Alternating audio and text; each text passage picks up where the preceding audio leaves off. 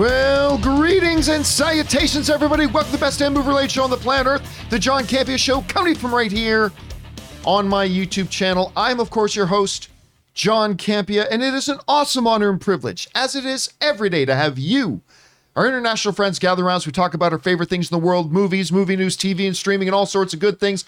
And guys, it's Monday. Welcome to the start of a brand new week. We hope you had a fabulous weekend, and you hope you have an even better week ahead of yourselves. And we're starting off the week right. We got Kimberly Ann Curran here. Kimberly, how you doing? I'm doing wonderful. Good to have you here. And right beside her, fresh off uh, friend's wedding, Ray Ora. You hung over. You're looking a little. Good morning.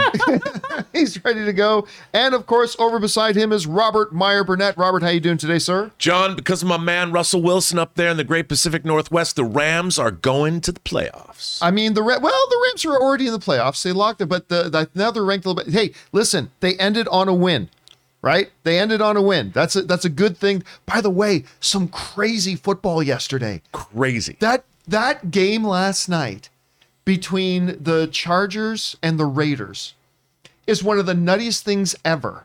I have ever seen, but I will talk about that Too bad, San time. Diego. Bye bye. Anyway, good to have you guys here joining us here today. We got a lot of stuff to talk about. We're going to talk about, of course, the passing uh, the passing of Bob Saget. We're going to be talking about some Ben Affleck stuff, saying you know what what miserable experience Justice League was. We're going to be talking about could that Echo series actually truly be a Daredevil series? We've been talking about that a little bit. That and a bunch of things more.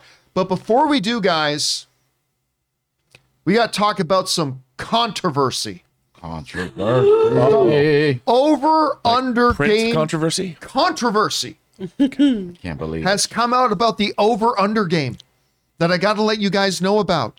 Because we got to be all above board here as the commissioner of the over under game. I got to be above board with you guys. let you know about this controversy. You guys know that uh, the way we do the over under game is I put up a post in the community tab of YouTube saying, hey, if you guys want to be entered to win, send me an email with this special word in the subject line and then let me know who you want representing you in the game, right? Now, uh, one of our viewers, great viewer, Justin Jorgensen, wrote in and said he wants Kimberly representing him in the game. And then Kimberly ended up winning the game of over under, meaning that Justin Jorgensen won. However, controversy. Controversy. Uh oh, Controversy what? Double J. Justin Jorgensen, Double J controversy. it's coming. So Double J, as Ray has referred to him as, when I was going in and I was searching through my emails for him so I could find his mailing address, I came across a disturbing development. uh oh. Here's what happened. Two minutes after Justin Jorgensen emailed us saying he wants Kim to be representing him, I discovered that he sent in another email two minutes later saying that he changed his mind. I was not aware that Robert was available.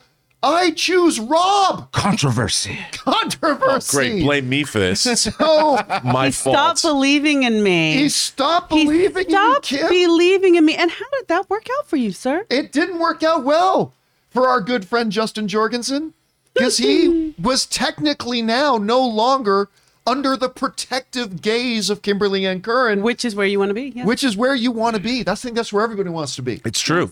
And so Justin Jorgensen was not being represented by Kimberly Ann Curran. So Justin does not win. So the only so now Kim giggles. Giggles, how dare you doubt Kimberly? So if every man in my life who's ever pulled some shit like this would just see this is what happens when you don't believe in me and stand up for me. That's okay. That's Yep. okay because now go. you lost like all of them. So here's the thing. The only fair thing to do now is we're going to do another game of over under tomorrow, and that awesome Wen Wu figure is going to be up for grabs again tomorrow. So the Wen Wu figure will be up for grabs again tomorrow. Just want to let you guys know about the Angel, Angel in the chat said a reversal, a reversal. like in wrestling. Reversal. Can I just say that Beyonce song is just on replay?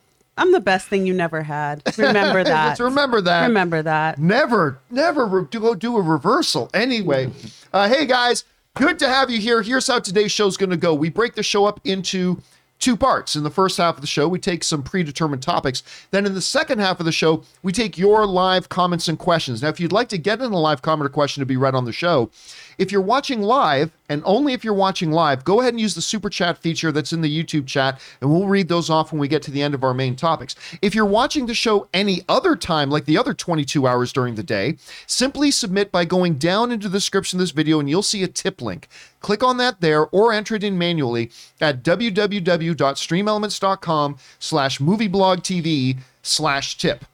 Send that in, and you'll be getting your comment or question read on this show or an upcoming companion video if we deem your question appropriate to be used on our shows. And of course, you'll be supporting our channel at the same time. And all of us involved with the show, thank you guys very much for your support. Okay, guys. That down, let's get into one off the top here, shall we? And that off the top is this. One of the more popular like kind of pop culture sort of things that was around for a lot of years that I was never all that into was Jackass. and it, like all my friends started watching and I tried watching some of it saying, you know, it's not really for me. And then they did a Jackass movie. I didn't really love it. And then they did a Jackass 2. I didn't really love it. And I don't know why. But then Jackass 3 came out. And I loved it.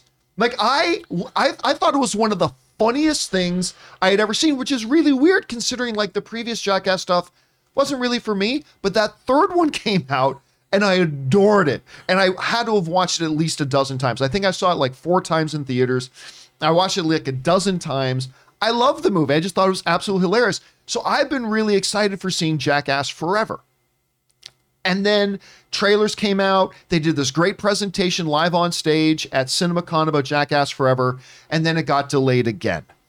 And it was supposed to come out in early February, and a lot of us have been wondering about whether Jackass Forever might get delayed again because some other things are getting delayed. I mean, we've got Pixar is moving Turning Red straight to streaming. We already saw Morbius get bumped, stuff like that.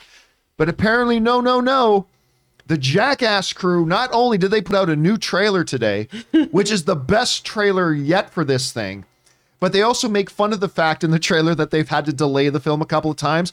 But now they're saying, so some people thought it might be going to streaming. Nope, they said, we promise you now. We promise. It's coming February, what is it? Fourth. Fourth.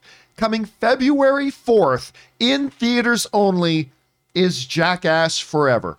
And then as a big UFC guy, seeing Francis Ngannou in the trailer that someone's going to take a shot from the most powerful puncher in the UFC today in Francis Ngannou, that looks the whole thing looked great.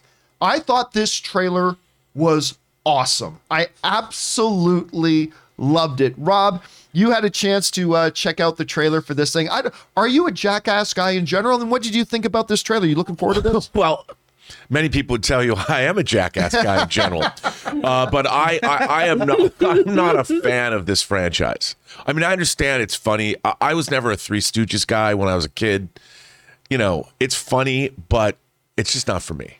I'm more of a narrative guy. Right. So not really for you. What about you, Kim? I mean, you watched the trailer. Were you interested in this? Look, when this came out and I was in like junior high and stuff, and the guys would always tell you, you see Jackass, uh, and the girls would stand in the corner and be like, you're so dumb, you're so dumb. Look, now that I have three teenagers in my life, I will be here day one. I've got three boys in my life. I know I have to see this. I don't have a choice. And so I'll definitely be seeing it the day it comes out. and that's just a part of auntie life, honestly. Ray, I mean, what, what, you just watched the trailer? What did you? Are you looking forward to Jackass? Come on, help me out here. Am I the only one? The pain videos I just can't do anymore. I had my phase of that, and then I've seen everything. I think um, I I guess I grew old, too old for. Uh, I mean, I grew out of watching these videos. I mean, if there's clips on YouTube, I'll watch it, but a full length movie, I don't think I could sit through that. It's just it's just because the I can't I can't watch pain happening. You know, it's right. just too it's too it's too hard for me to watch. Um but I will say that I hope these guys' bodies hold up and that nothing bad happens to them. I can't believe they're, they're still alive. Yeah, you know, I can't. No, seriously, I, I can't believe these guys are still alive. Like when you look at what they do, and like now they're like they're all gray and they're like doing this. Or they don't have And- like missing fingers or something like yeah, that. Yeah, exactly. and I believe Johnny Knoxville might be doing a spot at the next WWE. Uh, I've seen them pop. I've seen the Jackass guys Yeah, pop up at WWE events yeah, all the but I guess it was just announced that he was he's going to be like some sort of special something at the next event, and I'm like, oh my god, something crazy is about to happen. yeah, they're gonna do something and crazy. God bless him, man. I hope eh, whatever they're they're planning, he, he's gonna be okay. Big Show's gonna come out. he's gonna come out, jump power off. Slam. He's gonna jump off like the ladder, like from the top of the, you know, big screen. I have a feeling it's gonna, it's gonna be crazy. I don't know. Uh, I'm, I'm, I, I'm surprised I'm the only one in the room who's excited for this, and I didn't even like the other Jackass stuff. Whatever. The, I think the fans are great. telling me it's Royal Rumble. He's going to be in the Royal It's Rumble. Royal Rumble. So he's Wait a going to minute, get is he going out to into the be crowd. in the yeah, Royal in the- Rumble? he's a participant Oh in the Royal God, Rumble. that's gonna be yeah, hilarious. yeah. So there we go. Shameless, uh, whatever you know, WWE taking the money of the uh, Jackass people. Why not? That I'm. I'll watch that for that. Anyway, guys. Question is for you. Did you have a chance to see the new Jackass trailer? If so, what did you think? Have you always been into Jackass? Are you not really? Are you excited about this movie? I'm telling you what, I'm deliriously excited for it. I can't wait to watch it. Whatever you guys are thinking, jump down into the comment section below and let us know your thoughts. All right, guys. With that down, let's move into our main topics here today, shall we? And how do we select our main topics here in the John Campea Show? Well, it's really rather simple. You see, you guys come up with our main topics. Whenever you come across a big topic, issue, or story that you guys feel we need to cover as a main topic here on the show, just go anytime 24-7 over to www.thejohncampeashow.com slash contact. Once you guys get there, you're going to see a form Sorry, yes, you're going to see a form. Fill it out with your topic or question. It's absolutely free.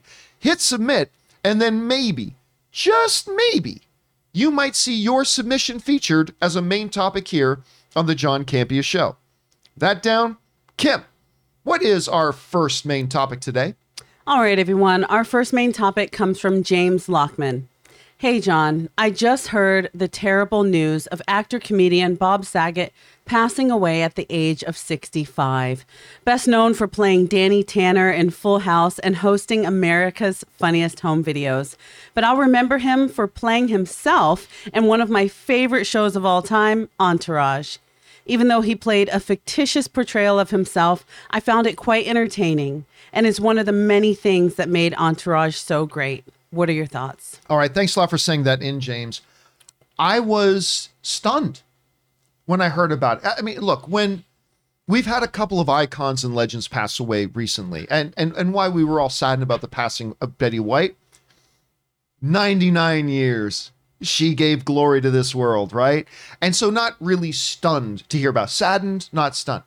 Bob Saget, I was actually really surprised to hear about this because every time I saw him, he seemed like he was super healthy. I mean, dude did not look 65. No. I mean, he looked mid 50s at worst. I mean, he just looked great for his age, and 65 is incredibly young. And apparently, he was out on tour.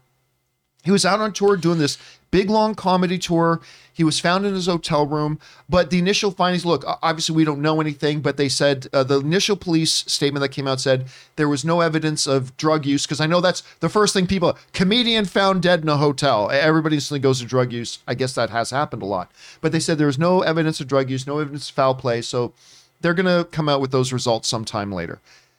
Obviously, most people when they think of Bob Saget, they're going to think of Full House. And I and I get it. I was never a huge Full House guy, but I I watched Full House a little bit. What I actually remembered him most for, and this is going to be weird, and it was this documentary about a joke. There was a documentary about a joke, and the joke was now I can't remember the name of it. It was called uh, Uh, the something something, and I'm forgetting the name of it now. the live chat will know. Yeah, the live chat. Don't know. You guys in the live chat, throw it in there. I just I was just thinking about it earlier today, and now I'm freezing on the name of it. But um, it's it's basically this documentary, The Aristocrats. How this is called, The Aristocrats. So it's just a documentary about the dirtiest, filthiest joke ever told. And it's got some of the greatest icons in comedy history and Bob Saget doing it. And that's where I like saw Bob Saget in a whole new light. Because we saw him on America's Funniest Home Videos. By the way, he was a great host. Yeah, he was. For America's Funniest Home Video. And you're right, his his turn on Entourage was great. He was a game show host. He was like he did a lot, but he was truly a gifted stand-up comedian.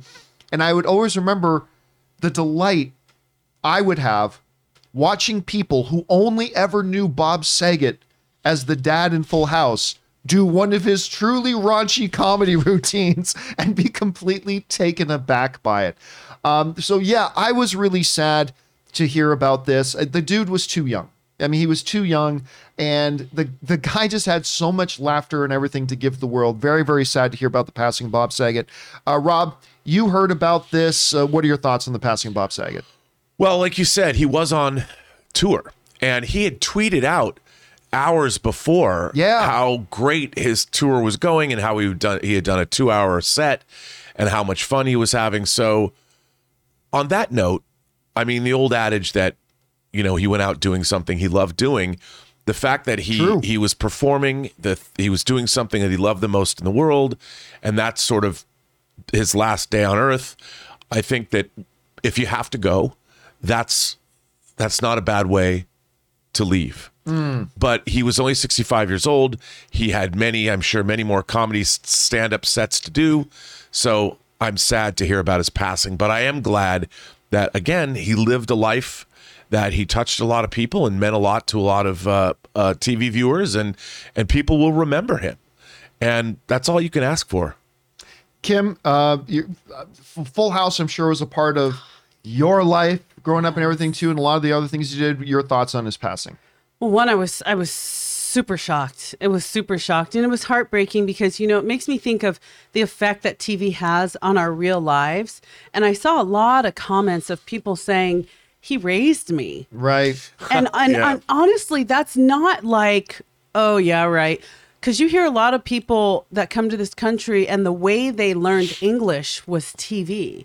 So television has such an impact on our lives. And just seeing that single widowed dad of three girls, for a lot of people that maybe didn't grow up with a dad, that was the image that they saw. And those images are so important. And he really did care about that role. I, I didn't know about his raunchy side I don't think a lot of people at did. all growing up. And I remember seeing Half Baked and that scene where it was like uh, AA or something, and, and people are talking about, you know, their addiction. And, and Dave Chappelle gets up there and talks about his addiction to weed. And then Bob Saget stands up out of the crowd and is like, is that addiction to you? Have you ever for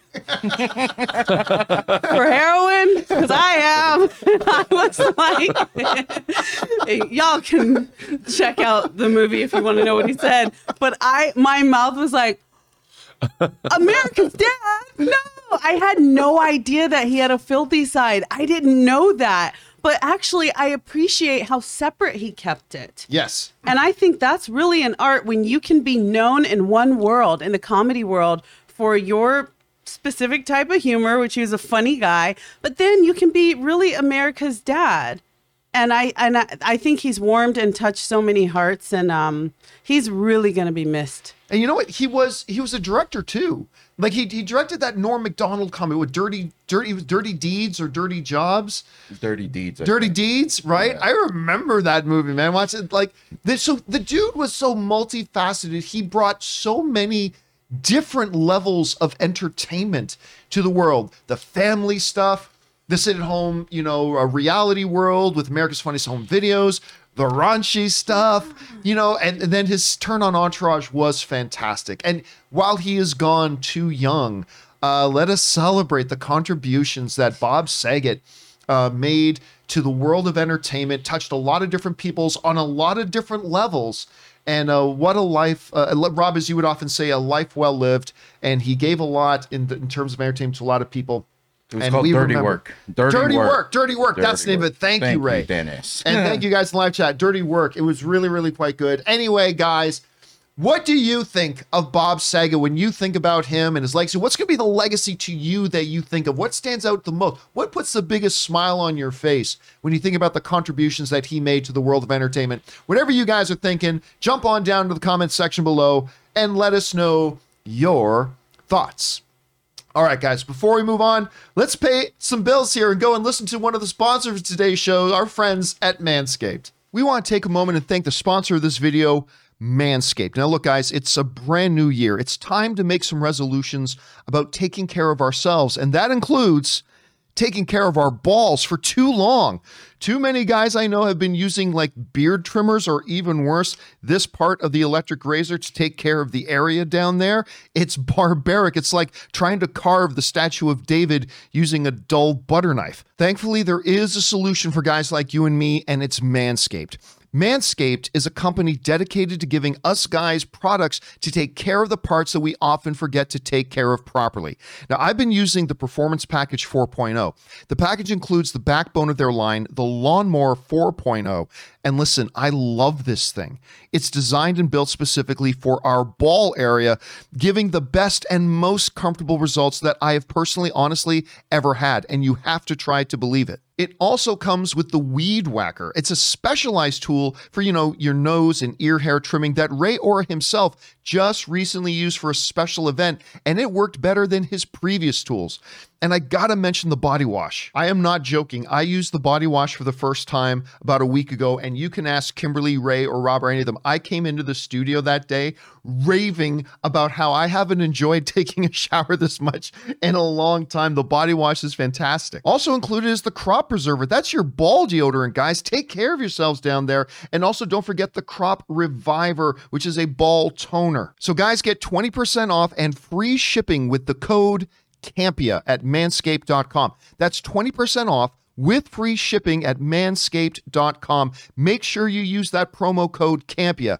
It's the new year, guys. No pubes in 2022 with Manscaped. All right, with that down, let's move on to main topic number two. Kim, coming off of that, what is our second main topic today? I'm refreshed. Raza Hyder says, Hey, John and crew. Disney announced that Pixar's Turning Red will no longer debut in theaters on March 11th, instead, going straight to Disney Plus. This is the third Pixar film to skip a theatrical release entirely after Soul in December of 2020 and Luca in June of 2021 at a time when theaters are reopening and big movies were premiering. Meanwhile, Disney's animated films Raya and the Last Dragon and Encanto both received theatrical releases. Why do you think Pixar keeps getting the short end of the stick among Disney studios? And what does this mean for the future of Pixar? All right, thanks a lot for sending this in. Now, of course, on Friday's episode of the John Campea Show, late into the show, news came out that Disney had they put out the the press release that Turning Red, a movie I am very excited about. Me too. I think these trailers have looked delighted. It's not even just because it takes place in Toronto, but I'm very you know everything is you got the CN Tower in the background. I think it looks delightful and wonderful, and I can't wait to see it. And then the news came out. They are pulling its theatrical release, third Pixar film in a row, to have its theatrical release pulled, and they were putting it directly onto Disney Plus. I believe March 11th. I think that was the date, somewhere around It there. was. Now, there are two different ways of looking at this. On the one hand, like you're saying, if you're a Pixar person, you might be pretty pissed off today. As a matter of fact, there are reports going around about members of Pixar. I mean, we heard after Luca and uh, uh, Luca and uh, Soul that there were a lot of people at Pixar that were very, very pissed off. I reached out to somebody I know who does not work directly at Pixar, but is kind of connected.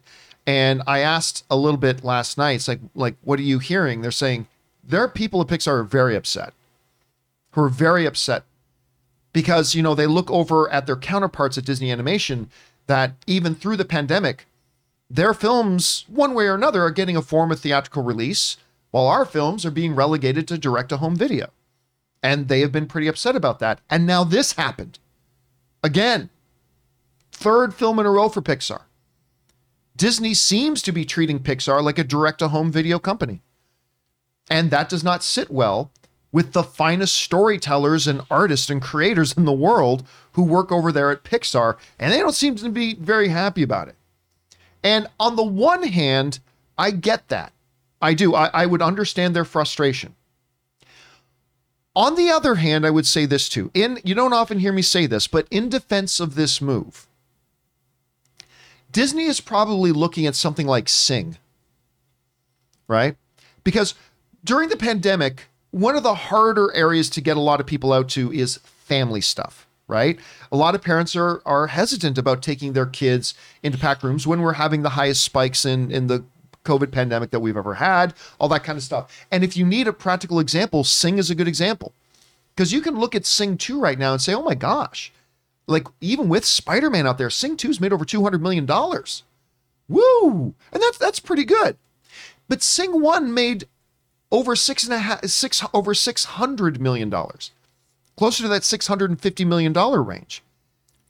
And so Disney's probably also looking at that and saying, ah, are we going to get our best potential results out of turning red by putting it into theaters right now? And then if your answer to that is no, if we if they're thinking we're not going to maximize our return on this by putting it in theaters right now, well then you got a couple of options. Do we delay it? Or do we just put it straight to Disney Plus? Remember, they've spent millions and millions and millions and millions of dollars on marketing on this film already. So they're thinking, do we want to push it and then have to relaunch another marketing campaign a few months down the line and spend more millions and millions and millions of dollars? Or do we cut our losses as far as that goes and try to put it directly out onto um, onto Disney Plus, get some benefit from it right now? And that's the option they seem to be taking. So I, I get it. There are two different ways of looking at it. I still think, look, if I'm in the boardroom at Disney, honestly, this is what I would say. My vote is to delay it. I mean, obviously, there, we are not going to get our full financial potential if we put it in theaters right now. You you got to be the stupidest person in the world if you don't understand that. Obviously, Disney's not going to make their full financial potential with this movie by putting it in theaters right now. You got to be a complete moron not to recognize that. So okay, then what do we do? Well, then delay it. We have seen examples of films that have delayed and done pretty well. I mean, and when Top Gun comes out, it's going to do great. It got delayed. Jackass got delayed. I don't know how good Jackass is going to do, but I don't know how good Jackass is going to do under any circumstance. I, I don't really know about that. But to me, the answer is delay it, push it three or four months, then have it come out and like see where things are at. But I don't know. But listen, I totally get why people at Pixar are kind of upset. You know, because when I first heard they were upset after like one of the movies got pushed, I thought, calm down, guys. You're hired to do a job. Do your job. Let every let the higher execs decide what they're going to do with it. But then it happens again, and then it happens again. So I get it. I see they're upset. I'm not going to pretend it's not a tough situation. Rob, you take a look at this scenario. Uh, number one, are you surprised by this move? And then, secondly, if you're the exec in the room, what do you propose that they have to, to do with turning red? Well, I mean, you did a good job of explaining it. I'm not surprised, but you know me, John. I am a proponent of the value that is added to a film through its theatrical release. And Pixar movies, it's not like Pixar is some struggling company that maybe once upon a time has a hit. Uh, no, Pixar has consistently, over the course of almost three decades, churned out hit after hit after hit after hit. And like you said, you've got the greatest creative minds ever assembled in animation that work at this company. And I can't help but think they, the creators themselves, have to find this somewhat demoralizing. Why is it that Pixar is the person that or the company that has to take this hit? And when something winds up when something winds up on Disney Plus, it just doesn't have the penetration into the cultural zeitgeist. This movie looks like it would have been a water cooler movie that people would have talked about it. Wow, I just saw this film. It's so delightful. It's so it's, it was so great. I'm so glad I saw it in a theater. It's never going to have that opportunity now. And it's like everything else when you stream something. Uh, even in my own mind, it's hard for me to retain a movie I've seen if I'm just watching it when it's streaming. And I feel bad for the people at Pixar. But I mean, obviously, the bean counters at Disney are making a decision they think is best for the company. I just don't know how how it's best for the creators. And you need the creators still making good stuff. Yeah, and and as we know, under the leadership of Bob Chapek, the number one thing under attack is creatives. The creative people are the ones that are getting shoved aside and whatever under the Bob Chapek era so far. And and we'll see if that changes as time goes on. Kim, you know, you have youngins in your life. I mean, a Pixar film's a big thing. You surprised to hear about this? What do you think about the move? Oh, I'm so disappointed. I really feel for them. I think it's I think it's a huge bummer and I can only imagine how the artists and the writers are feeling because the thing about Pixar is it's not just some like ah make them chuckle here. Yeah, do that, make them chuckle there. Their movies have a message and they always have a message that makes us think inward. It really opens children's eyes. I mean, the conversations that I've had with my nephews after watching a Pixar film in the theater are conversations we have over lunch where I'm able to address things like life after death. I'm able to address things like integrity. What does it mean to you guys? Let's talk about loss. And almost, I have heard friends like that have used up like after a grandparent passed away to help kind of open the door to the conversation with their kids about loss. Like, let's watch Up and then let's talk about Nana and how much we miss her, you know? And I agree with you, Rob. When you're in the theater, it just hits different. The impact is different Yeah. than when you're in your socks, in your yoga pants, pausing the TV to go do this. And I forgot to do this. So let's pause. And now you're in timeout everyone acts a little bit better. The behavior's a little bit better in the theater, and I think um, this is a huge disappointment. I encourage people to watch it because just from the trailers, it looks like a load of fun, and it looks like it has a great message about acceptance and and how we evolve and change. And so, I, I really feel for the artists and the creatives on this. Another thing about Pixar movies is is we talk about how the theatrical experience is participatory. Yes. You know, and and people are like, "Oh my god, uh, the the theater went crazy in Spider-Man No Way Home." But Pixar movies always have had that audience participation. Absolutely. The laughter, the the tears, the love that you feel. I mean, they're joyous experiences in the theater. They always have been. I mean, all the way back to things like whether it's the first Toy Story or A Bug's Life, you know, you go The Incredibles, all the way back. I mean, I saw Cars 3 with my uh, nephew, and he was a he's a Hot Wheels cars fanatic, and the joy that was you know in his heart seeing that movie, I'm like, wow, man. I mean, it's it, it's this is why people go to the movies. Yeah. Anyway, guys, question is for you. What do you think about this? I mean, hey, not, we're still going to get to see it. I, I'm still very much looking to see it. It was a tough predicament. How do you guys see this? What would you have done? If you were a Disney exec right now with Turning Red, whatever you guys are feeling, jump down into the comment section below and let us know your thoughts. All right, guys. With that down, let's move on to main topic number three. It is number three, right? Kim, what is our third main topic today? Okay, this is coming from Ariel K. Greetings from Ottawa, Ontario. Batfleck recently did an interview with the LA Times where he said his experience with filming the Justice League was the nadir of his career, with one bad thing happening after another. That ultimately ultimately left him feeling burnt out with the character. I think this gives some closure to Affleck leaving his role and not directing the Batman. What are your thoughts? All right. Thanks a lot for saying that in, man. And yeah, I remember a couple days ago, uh, news started to hit. I started seeing these headlines going around saying Ben Affleck calls Justice League the worst experience he's ever had, and and all that kind of stuff. I'm like, whoo, as if that entire title and property needs more drama surrounding it. And uh, you guys know, I long before it was cool, I am a Ben Affleck fan. I have been a Ben Affleck fan for a long time. I think this dude is great. And if you want to know just how good of an actor he is, go watch Changing Lanes with him and Samuel Jackson. I, and I thought he was great. I mean, I know not everybody loved uh, the recent one he did with Matt Damon, uh, The Last Duel. I thought he was fantastic in it. Like Yep. I and I thought the the the bro chemistry between him and Adam Driver in it was like sick and twisted, but uh, really awesome. I thought the chemistry was great. I just I've always loved Ben Affleck, and his Batman incarnation is my favorite incarnation of the character on screen so far. And I really wanted him.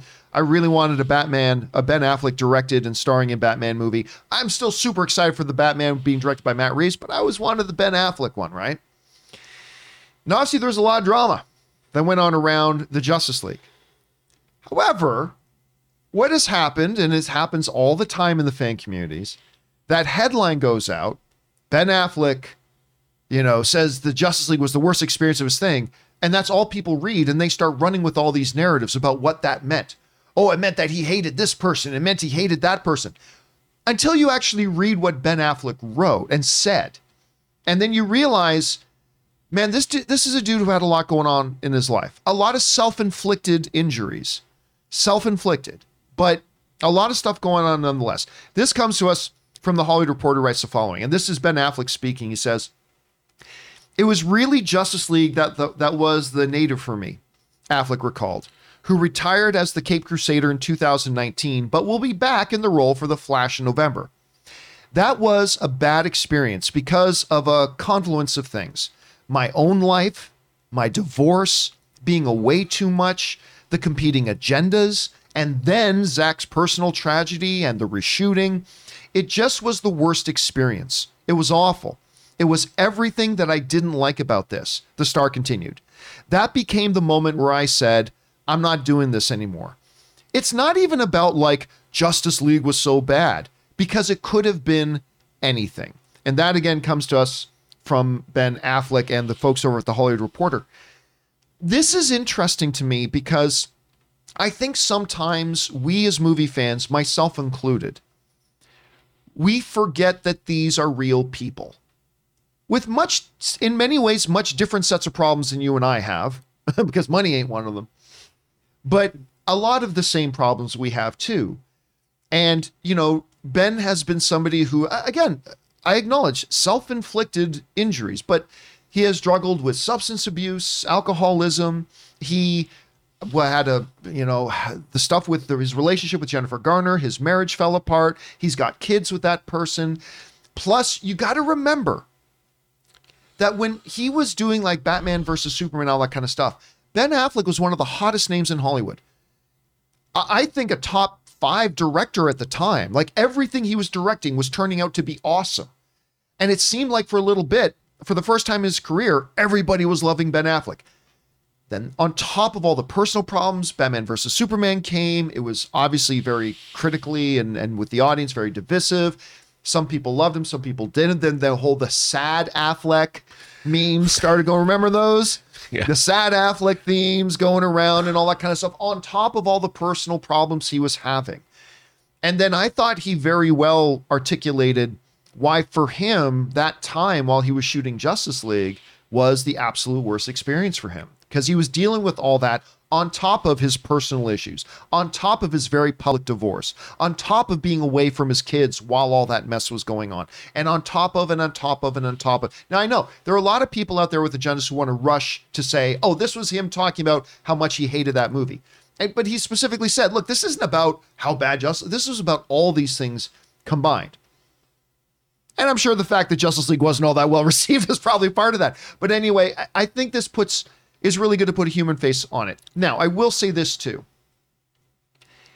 This is kind of the third or fourth new version of Ben Affleck explaining why he walked away from Batman, right?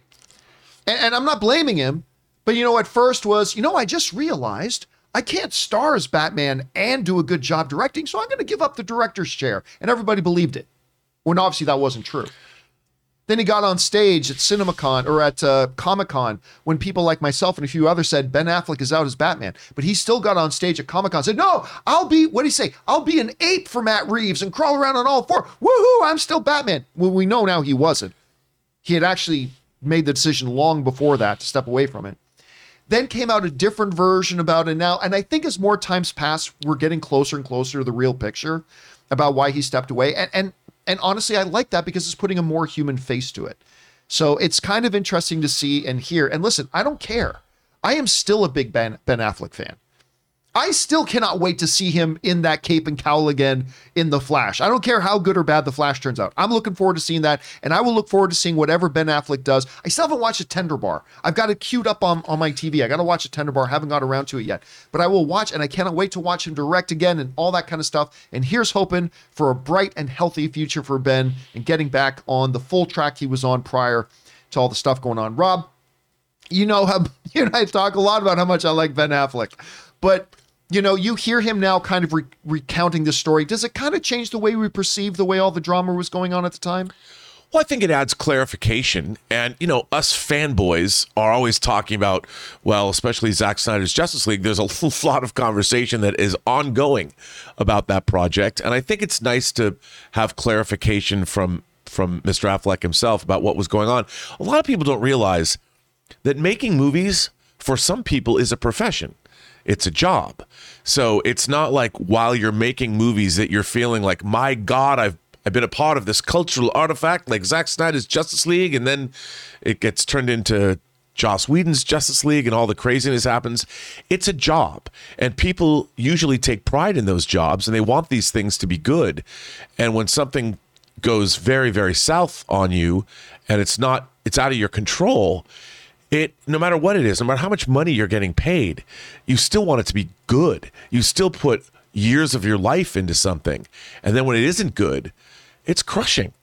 Take away the money, take away the fame, but the actual act of creation when it gets subverted somehow, and then on top of that, you're you're you've got a drinking problem, you're trapped in a marriage, you're going through a divorce. I mean, Ben Affleck's just a person like anybody else. And what he he copped to the fact that this was all going on, man. I felt for the guy reading that. I read the interview.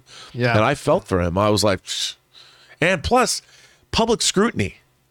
You know, you can't go anywhere. You can't like you can't go to a bar and talk to the bartender if you're feeling bummed out. Someone's going to come up and ask for an autograph. I mean, uh, what a bummer. You know, and I th- one of the interesting things too here that he said was finding out this is he was already having the worst experience before Zack Snyder left the project. Right. And, and he's not at all blaming any of it on Zack Snyder. Not at all. But you know, just go back and look at this. Uh, go back and look at this one point point again, when he said um, that was his bad experience because of a confluence of things: my own life, my divorce, being away too much, the competing agendas, and then Zack's personal tragedy. Like then him leave. So even before Snyder left, like he was just saying this was the most miserable experience, and it had a lot to do with the circumstances going on in his life. Yeah, and he's the guy's an A-list director. He's won his film Argo won Best Picture, and I'll got I got to tell you, I really liked Sum of All Fears when he stepped into the role of Jack Ryan. I, I I thought that movie was really good, and I would have loved to have seen him continue that series. Anyway, guys, the question is for you. What do you think about these comments now being made by Ben Affleck? I think it helps to put a real human face on everything that was going on. How are you guys feeling about it? Whatever your thoughts are, jump down into the comment section below and leave us your thoughts. All right, guys. With that down, let's move on to main topic number four. Kim, what is our fourth main topic today? Okay, this comes from Jeremy Wright. Hey, John. So it's not surprising that the 355 did badly at the box office, but I gotta say, it is surprising just how badly it did. The movie didn't make 5 million opening weekend. How could a movie with Jessica Chastain, Lupita Nyong'o, Sebastian Stan, and so many other big names flop this hard? Thanks, and bring on the filthy. All right, thanks for sending this in. And I think it was last week we were talking about the 355 and I was saying this isn't I mean all of us were saying this this is not going to do well. And when asked what I think it's going to do, I said I think I'm being generous when I say 15 million. I didn't realize how generous I was being. Like 3 times generous. This movie came out this big Hollywood feature film with some of the biggest names and biggest stars, including like Winter Soldier himself, Sebastian Stan, a- a- as long as with one of the most impressive female casts we've seen in a movie in a long time. And the movie makes four point eight million dollars at the box office. Ouch. That's a huge ouch. I will go on and say that is, in recent Hollywood history, one of the biggest flops in recent Hollywood history. So, in the post mortem, the question becomes why? How? How did this movie do so badly? We understand it's terrible. A lot of terrible movies can still make more than $4.8 million. I want to suggest there are a couple of probably contributing factors to this. Let's get the big obvious one out of the way. A lot of films are having a hard time the last couple years. pandemic, what have you. Okay, so that's a factor. I personally think the biggest factor, not to it doing badly, because it was going to do badly regardless, but to it doing this badly, has more to do, uh, something to do with. I think a lot of people just forgot this film. Here's a little thing for you. The first trailer for the 355 came out in October of 2020. October of 2020 is when the marketing campaign went into full gear for the 355. And it's summed up best in my conversation with my wife about it the other day when I asked, Hey, you interested in going to see maybe the theaters this week and going to see the 355? She goes, What's that? And I explained it to her. She goes, Wait, didn't that come out like a year ago? I'm like, No, it never did. And then they clearly did not get a commitment for a true, really good marketing budget again for this relaunch because it just flew under a lot of people's radars. Now, again, that's not, I'm not saying that's why it did badly. I think it was going to do badly regardless. But when you combine that, because some films have done better at relaunching than others. Like some films have been pushed dates and then they remount a, a serious new ad campaign, get things going. This didn't really get that. Its ads were here and there, whatever, but it didn't really happen. Uh, there's also another kind of angle to this that I think is interesting that the folks over at Forbes gave us. But in talking about an all female spy like action thing, the folks at Forbes wrote the following Why would moviegoers drive to theaters for the 355 when, can, when they can watch Karen Gillan's Gunpowder Milkshake, which was supposed to be in theaters? Uh, Chastain's Ava, which had a limited uh, release before breaking out on VOD. Mary Elizabeth Winstead's uh, uh, Winstead's Kate and Kate Beckinsale's Jolt, along with Maggie Q's theatrical but now VOD the pro, uh, the protege, which I really love, at home. The spy flick will presumably be available on PVOD in about two and a half weeks.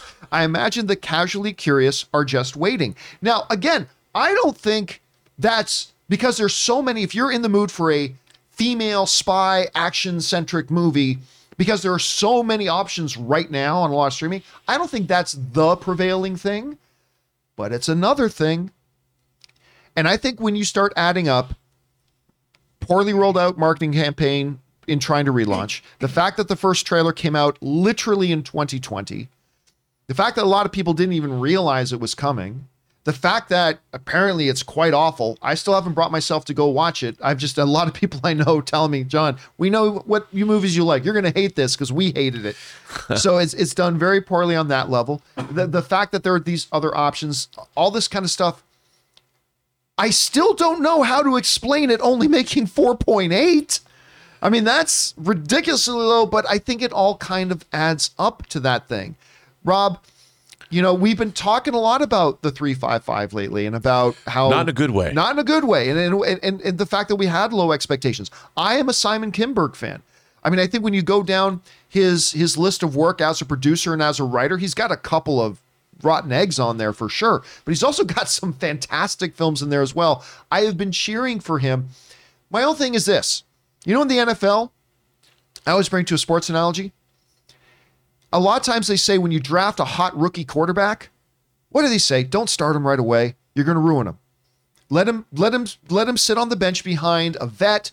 Let him get his feet under him, then launch him. Because if you put them out there too early, we've seen this happen to a lot of NFL quarterbacks. Some rookies come out and they're great right out of the gate, but a lot of rookie quarterbacks they get thrown in before they're ready. I think Simon Kinberg was thrown, and he did it himself into directing a big tentpole X-Men film when he had never directed another film ever in his life.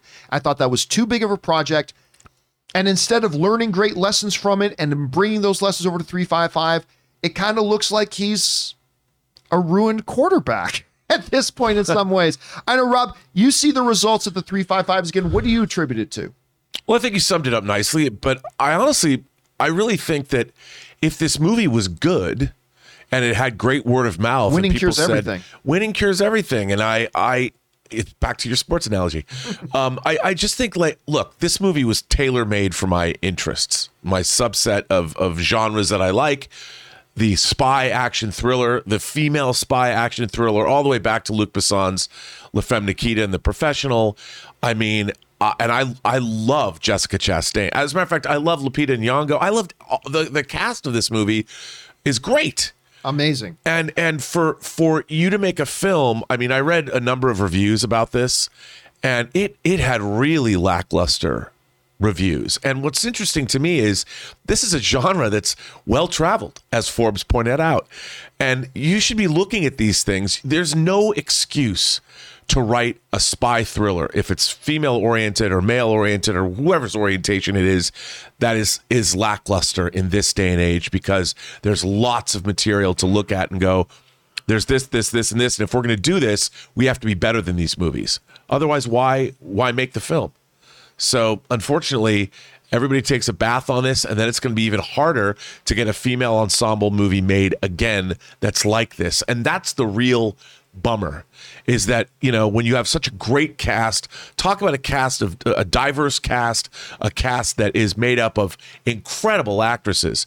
To squander that kind of talent makes it harder to make a movie like this in the future.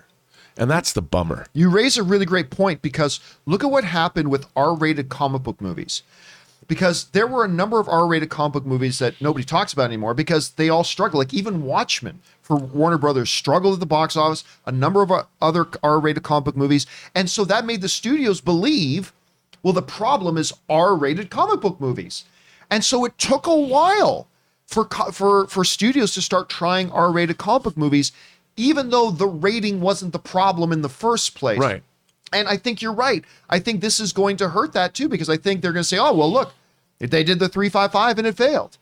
Well, it might have been a lot of other things. It wasn't the fact that it was a female led action film. There were other female led action films that would do well, but I, I, I'm afraid it well, might look at set back. lucy look at scarlett johansson in in, Yep. in lucy Kim, you have taken a look at this. You've seen how badly this thing is flopped.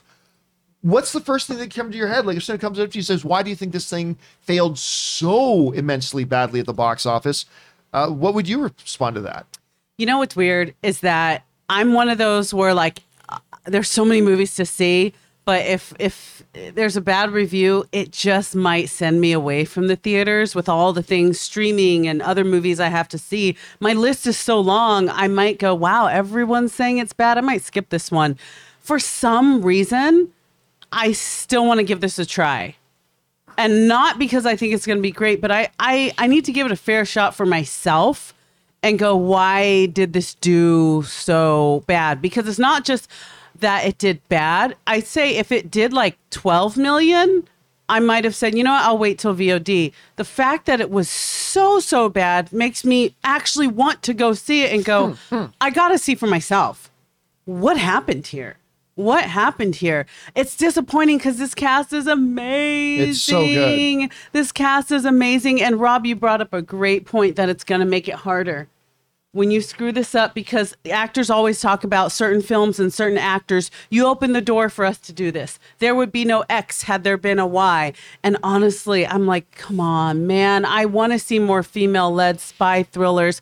But for me, like the trailers, her monologue, that voiceover was so corny. I just felt like be badass out the gate. Stop talking so much. Let's just see the action. Let's see these girls throw down. And for me, that was a huge turnoff. So I actually am going to see this because I got to see for myself. Here's an interesting thing. I went back and watched the original trailer that came out in 2020. It was so much better than the trailers they put out Yeah. recently. Have you seen those two? Yeah, I, you know it's funny. I I wanted to see this movie. So did I. I mean, I saw the trailer. I'm like, oh, this is right up my alley.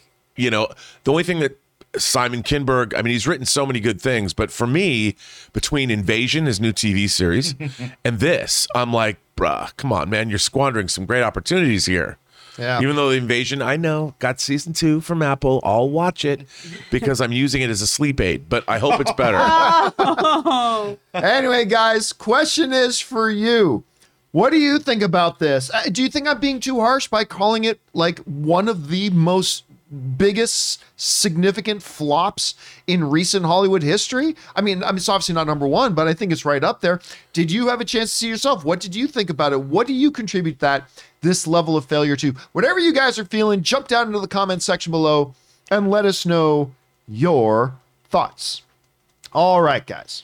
With that down, let's move on to main topic number five, shall we?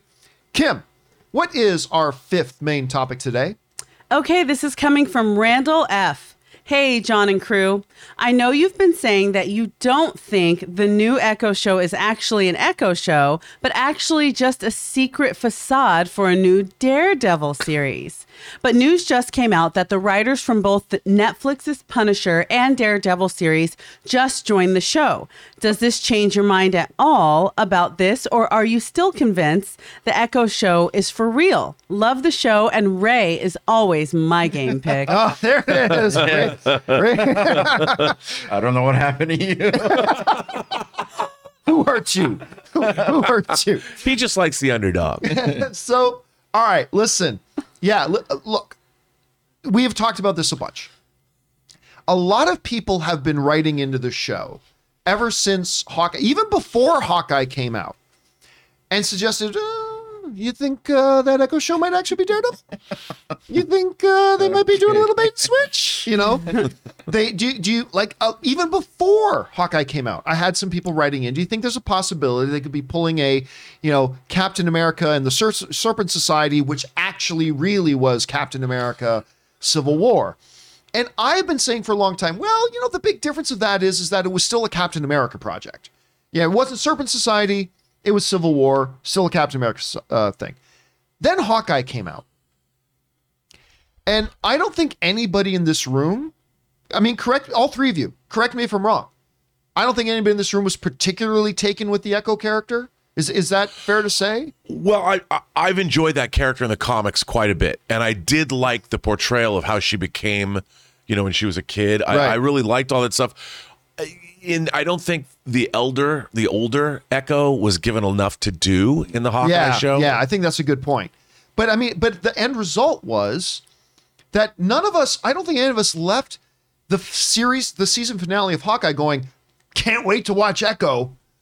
Woo! I like I don't think any of us kind of felt that way, which only then heightened a lot of people going, I, I don't it does not feel like they set that character up for the, for her own solo show at all, John. I really think this might be a Daredevil. And I was still like, ah, no, I, I, I still, I mean, I, I can see where you're coming from now, but I still think they want to do this Echo series. I think they want to do Echo. I, I think the show's going to be Echo. Well, I might have to reassess a little bit because of a new little bit of a development. And that development is this they have indeed just brought over actual writers from Daredevil and Punisher, the Netflix series, to be on Echo.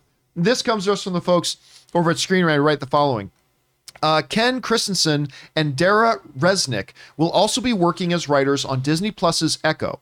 Kristensen wrote three episodes of The Punisher, including season one, episode 10, Virtue of the Vicious, season two, episode three, Trouble uh, the Water, and season two, episode nine, Flustercluck. And Resnik wrote two episodes of Daredevil, including season three, episode eight, Upstairs, Downstairs, and episode 11, Reunion. Daredevil's third and seemingly final season is arguably the series' best, and with episode eight focusing on Benjamin Poindexter slash Bullseye, uh, played by Wilson Bethel. That comes to us from Screen Rant. So it, it- it's not that they've brought over these writers from the Netflix shows as the main writers of the thing. They're they're coming over. They're going to be working on this show. Does this mean that the Echo show we can now say it's official? This is actually a Daredevil series. No, we can't.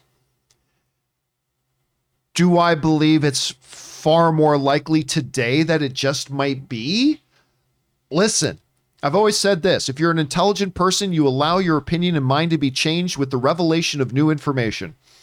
I still, if I had to put 20 bucks on if I think this show is actually still going to be Echo or if it's going to be a Daredevil series, I will still put the 20 bucks on it's going to be Echo.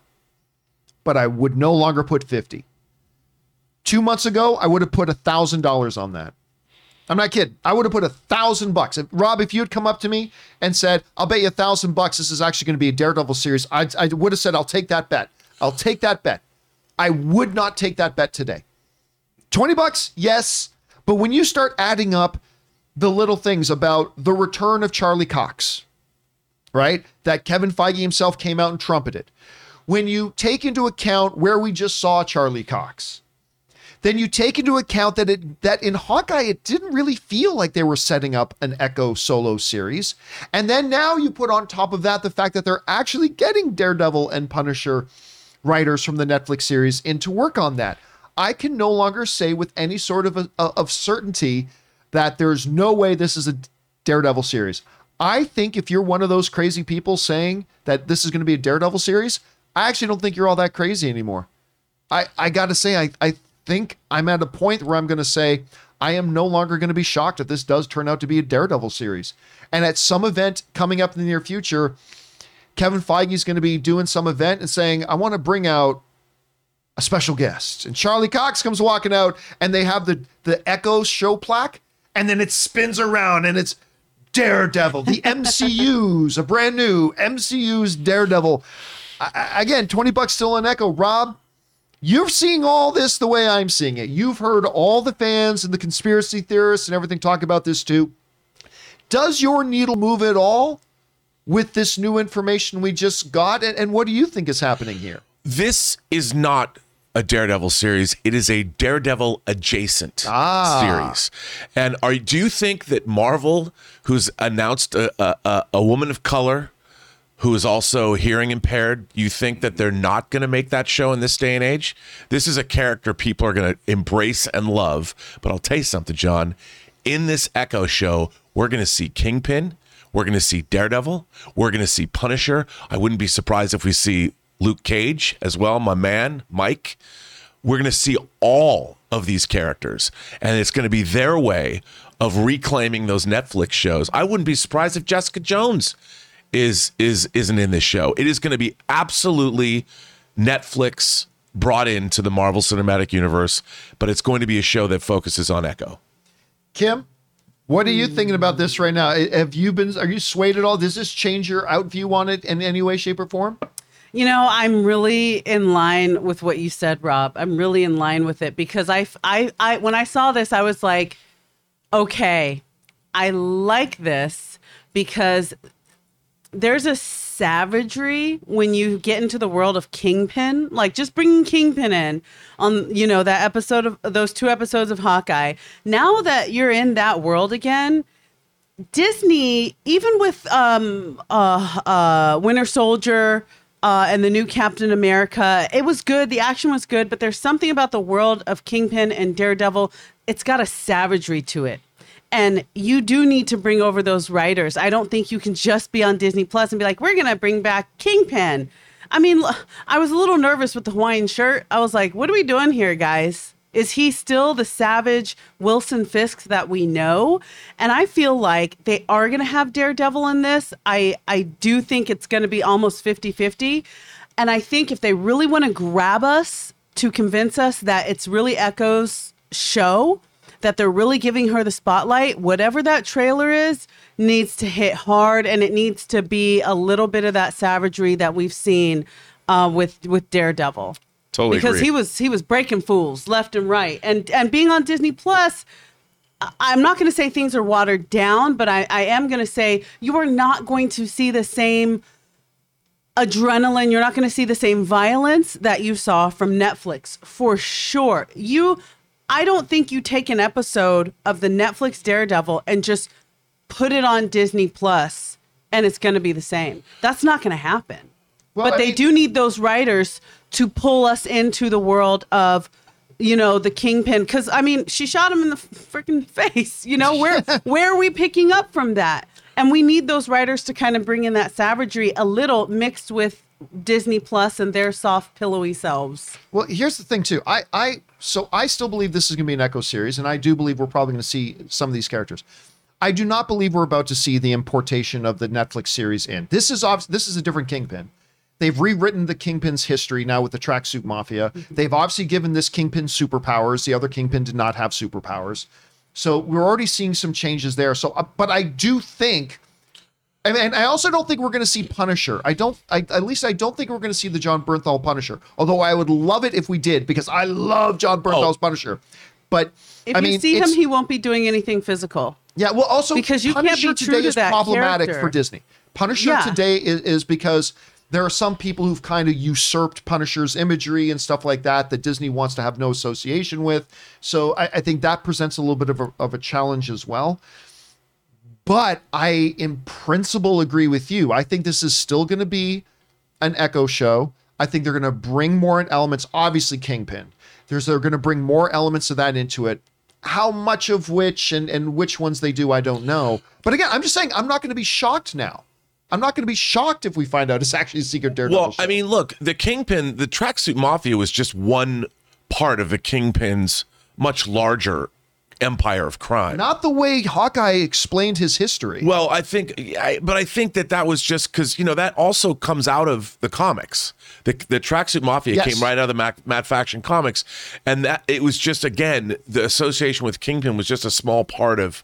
I think you're going to see Echo and Kingpin go to war because now Echo knows Well, it that it has was to be right. If it's an Yeah. Echo show, it has to. Be. Yeah, right? and, and and you're gonna what's gonna the thing is the MCU can't really deal with street level crime, the mm. movies, and yet Daredevil and all of the, the of the characters of that ilk are not going to be the ones that are dealing with cosmic. I mean, they might wind up in Secret Wars or something, but the they're they're the street level characters of the MCU, and it's I think it's a really interesting way for Marvel to they're kind of backdooring these characters into their universe, and I think it's a way to do it because they're already established. You know, it's easier to come in and go, okay, we've already got. Why not avail ourselves of these characters because they're already there. And we've already got these actors. And we don't have to start all over. People love it. And look at the response Charlie Cox got. Huge. How were you able to do that? I'm a really good lawyer. I mean, everyone cheered, and, and, and suddenly one of the best lines of the movie. and and suddenly, man, Daredevil's a movie movie star, so they can do it. Ray, I'm curious. Are you uh, like you've been watching these these series with us and stuff like that? What do you what are you looking forward to? What do you hope Oh. to see happen here? You know, when she was introduced in Hawkeye, it was just to throw, I think, the character there, and uh, that's why we didn't get really excited for what for what we saw from her. I think in the series, the very first episode, or even the first two episodes, they're gonna really flesh her out, so we know what we're getting like Right. right, away. Just because if they they did something too exciting in Hawkeye, we would forget about the Hawkeye series and just start worrying about her. They wanted us to concentrate on the Hawkeye characters at that moment and just throw in there to tell us that oh she's coming. I believe like the Kingpin and Daredevil are going to be in the show, and the reason why they brought in these writers is because they're familiar with the characters and they they want their input on how they could mold them into the Disney Plus you know mold, like have sort of like whatever they can do with them, but shape them to fit for Disney Plus. Right. You know what I mean? But it makes me excited. I, I'm gonna be honest. I'm gonna be watching the show just to see Daredevil and Kingpin. But I hope as the show goes on, I I fall in love with this character. That we start to like her Yeah, a I little yeah, because because this character seems like she has a lot going against her, but she has a lot going for her, and I want to see how she deals with that, Here's- especially with like dirty like street crimes and stuff like that. Like, how do you how do you live with that or or, or fight through that with uh, her advantages and disadvantages? So And it, it should also be said here that those of us in this room, this is all I'm going to say. Those of us in this room are can allow our opinions on this to be shaped by a piece of information that we know there's that we cannot talk about publicly that has something to do with things I've shown you guys. uh, so so we we're trying to communicate our our thoughts and opinions on this knowing something that is not general public knowledge yet. So we're trying to keep that in mind, and we will let you guys know when the time is right and we're allowed to reveal that. We'll let you guys know what that is. But anyway, guys, listen, for now, the question is for you. What do you think about this? Many of you have written into me over the months saying you think this Echo show is actually a Daredevil series. Now, with the new information about the writers coming, do you still believe that? Do you think, like most of us do, that it's probably still an Echo series that will feature other characters? Whatever you guys are thinking right now, jump down into the comments section below and let us know your thoughts. All right, guys. Before we start getting into your live comments and questions, we want to thank one of the sponsors of today's show, our friends at HelloFresh. We want to take a second and thank a sponsor of this video, HelloFresh. Now, listen, guys, if you are anything like me or Ann, you know, Ann and I are both working professionals. We don't have a lot of time. And what that often meant was when it would come to dinner time, we would either settle with making subpar meals or ordering fast food way too much. I like fast food once in a while, but we were eating fast food way too much. That's why something like HelloFresh was an absolute godsend for us. HelloFresh is America's number one meal kit. Listen, with HelloFresh, you'll be cooking and eating great looking and great tasting meals without the hassle of going to the grocery store and trying to remember everything you need to get on the recipe list, and you'll be paying less. And look, I get it. You are probably saying to yourself or saying to me through the screen, John, you don't get it. I don't know how to cook. I'm telling you, with HelloFresh, you can. Because the packages don't just come with all the ingredients properly portioned out already for you, but they also include clear, easy to follow instructions with images that you'll have no problems following. In 30 minutes or less, you'll be eating great and feeling pretty damn good about yourself looking at the meal that you prepared. So right now, guys, go on over to HelloFresh.com slash Campea16 and use the code Campea16 for up to 16 free meals and three free gifts. That's 16 free meals and three free gifts. So HelloFresh, everybody, America's number one meal kit. All right, guys, with that down, let's now move on and start taking your points of view, your thoughts, opinions, and questions you guys have been sharing via the super chat link and during the tip link. So let's get on over there right now. Kim, what are we starting off with? All right, this is coming from Jay Bling. I know it's wrong to want movies to fail, but I thought the 355 should have made less in its opening weekend, specifically 3.55 million. Hashtag bad joke Monday. Listen, if that had happened, obvi- there'd be no like anybody who is uh, who is uncertain or uh, skeptical about the supernatural. If that had happened, if it had made 3.55 million, I'm sorry, you just have to acknowledge that something strange is going on. All right, what's next? All right, guys, this is coming from Unbeatable. Norm Macdonald at Bob Saget's roast. Bob has a beautiful face, like a flower. Yeah, a cauliflower. no offense, but your face looks like a cauliflower. R.I.P. to both legends. Oh God, I, it still hurts that we don't have Norm Macdonald anymore. I loved his humor so much. He was so great. That is a great memory to share. Unbeatable. Thanks for sharing that, man. That that's great. All right, what's next? Al Renshaw says Bel Air trailer was awful. The original show was funny and colorful, but this show seems to be the opposite. Looks like a drama instead of a comedy. Well, when that's what it's supposed to be. Yeah. Yeah. I mean, like if you went into the trailer for the new Bel Air thinking it's a reboot of the the weird, you know, DJ Jazzy Jeff funny wacky comedy, then yeah, no, this is by design supposed to be a dramatic reinterpretation of a story that honestly lends itself to it. A, a, a mother with a son who's afraid of the trouble and, and the, the problems that he's facing in a city like Philadelphia and decides, I'm going to send him somewhere I think he's more safe. But then the cultural shock that happens with a young man that age suddenly going to a completely different atmosphere and the various new trials and tribulations and troubles that, that you can face in those types of situations. That is a great setup for a dramatic piece. I love the OC. What uh, like I'll be honest with you. I haven't seen the new trailer. I saw that the new trailer dropped. I haven't seen it yet. Kim, did you have a chance to see the trailer? I know you've been looking forward to this this I- new show. I have been looking forward to it. Rob, I caught that. I love the OC. I, you know, it's supposed to be a drama, and that's one of the reasons that pulled um, Will Smith into it because this guy, you know, that was really cool how he kind of dropped this idea on YouTube and it got Will Smith's attention, and uh-huh. Will Smith himself was like, this is brilliant. I like this. A twist turn upside down on the original. So I'm I'm excited to see it. Yeah. Yeah, I think it looks interesting. All right, what's next? This is coming from Al Renshaw. Guest turning red was another experiment for Chapek and Disney. You have to feel bad for Pixar and all the storytellers and animators there. Look, I, again, while I completely understand that it's a very it's a it's a difficult situation that they're facing. I do. I do completely feel bad for the creators and everything over at Pixar as well. You know, it's funny, it's just more and more popping up on my YouTube feeds. I never fully understood how much Disney Parks fans, I've talked about this before, how much Disney Parks fans hate Bob Chapek, and they have for years. And I'm seeing more and more of their videos popping up, and I'm like, I never understood why, but I'm I'm watch I like watched like an hour long documentary the other day. I'm like, oh my god, yeah, I am starting to get it. Like I don't go to Disneyland anymore. I've been so turned off by everything there. I am a happy season pass holder at Universal Studios. I I love Universal Studios. And I don't go to Disneyland anymore. And it's some of the things they were starting to bring up. It's like, oh yeah, I didn't realize that was a Chapek thing, and I didn't realize that was. A Ch-. It's really interesting stuff. Wow. All right, what's next? John Redcorn says, buy one, rent one, lose one. Soundtrack, not score edition. Black Panther, Spider Verse, Shang-Chi. Um, those are all great soundtracks because we're not talking about the score. Right. We're talking about soundtracks. These are all great, but honestly, for me, it's kind of easy.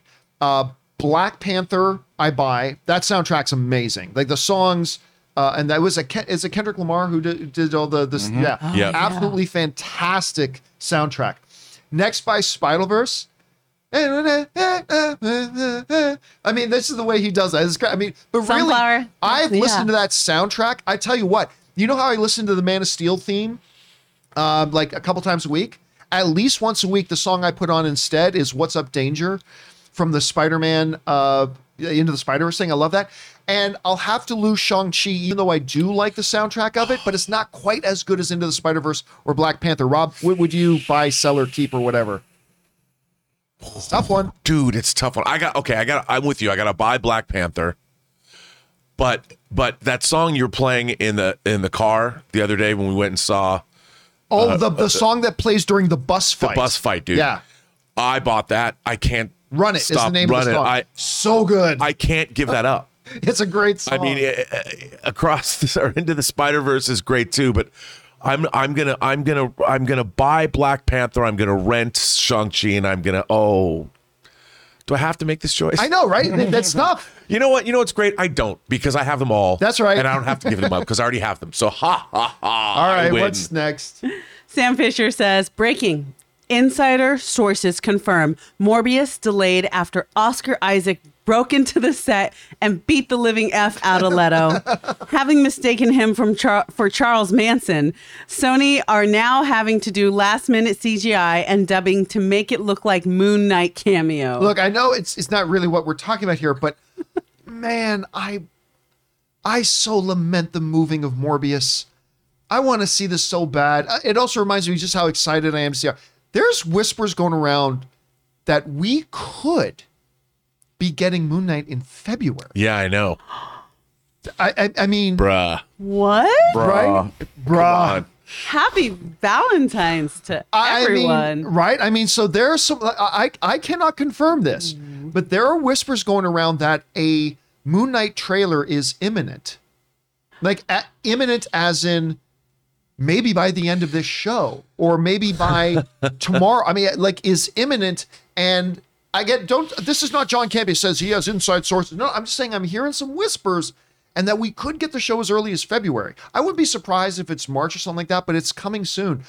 Rob, I I mean, listen, you are the resident Moon Knight guy, but like, I, I just got to ask you, where's your uh, enthusiasm level right now for this? Oh, it's up here. Like it's it's exploded out of the top of my head and is raining all over you all right now. You just can't see it. That's uh that's how excited I am for this. I mean, I, I wrote a Moon Knight screenplay when I was in high school. I was did my not know It was the very first time I ever tried the screenplay form. It was actually, for those of you who want to know, it was Moon Knight's origin from episode or issue one, and then I also used issue twenty-five with the Black Spectre, which was from the first series of Moon Knight written by Doug Moench, penciled by Bill Sienkiewicz. That's my favorite Moon Knight run. Uh, so to see a Moon Knight TV series, I mean, it took 35 years, but I can't believe it. I can't believe that we're going to see Moon Knight on the big screen. I'm so excited. I think Oscar Isaac's going to kick ass, and please bring it on, I still remember. filthy or not. I still remember. You weren't there, but I was there. I was at D23 and in Anaheim, sitting in that thing when they were starting to roll out all these announcements, and they talked about Ms. Marvel and She Hulk, and they announced Moon Knight. And I just remember going somewhere right now. Rob is doing things that other human beings should not be witnessing Rob doing. Didn't you tweet that or something? I, I might have tweeted I- I that mean, out. I, I- can't remember exactly. that was a glorious day, John. That was a good Seeing day. that logo, I was like, I thought I was being punked. Yeah. At first, I'm like, come on. I'm like, no way. They're. I mean, that that was a huge thing. All right, what's next? Casey Mack says, just a bad start to this year when it comes to celebrities and even sports stars. Even though it wasn't in 2022, it seems it started with Betty White. Yeah, it did seem like it started that way. And you know, I feel like this happens almost every new year. Like uh, stuff like this happens, and some people said it, these usually happen in threes, or in this case, maybe fours. And Yeah. it's just an unfortunate thing. Again, I, I the yes, the celebration of it is Bob Saget did so much entertaining. The tragedy of it is it was so young. I mean, Betty White got 34 more years than Bob Saget did, and she made the best of all 34 of those years. All right, what's next? Ah, Ah, sends in a 1999 super chat. Thank you. To say that Bob Chapek and Kareem Daniels should be ashamed of themselves for dumping yet another Pixar feature straight to Disney Plus would be the understatement of the decade. You might even call it sad and distressing. Let's see, it's got another one here. Oh, he sends in a 49.99 wow! super chat. Thank you. Thank you. Ah,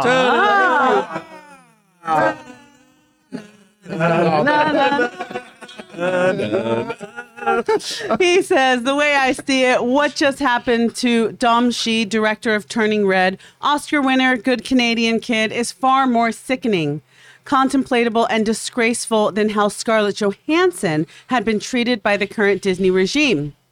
He also goes on to say, I recently read a tweet from a box office insider who claims to have spoken with a Pixar acquaintance shortly after the news broke. Apparently, the studio may be preparing to wage a public battle against Disney, like the recent Scardo- Scarjo showdown.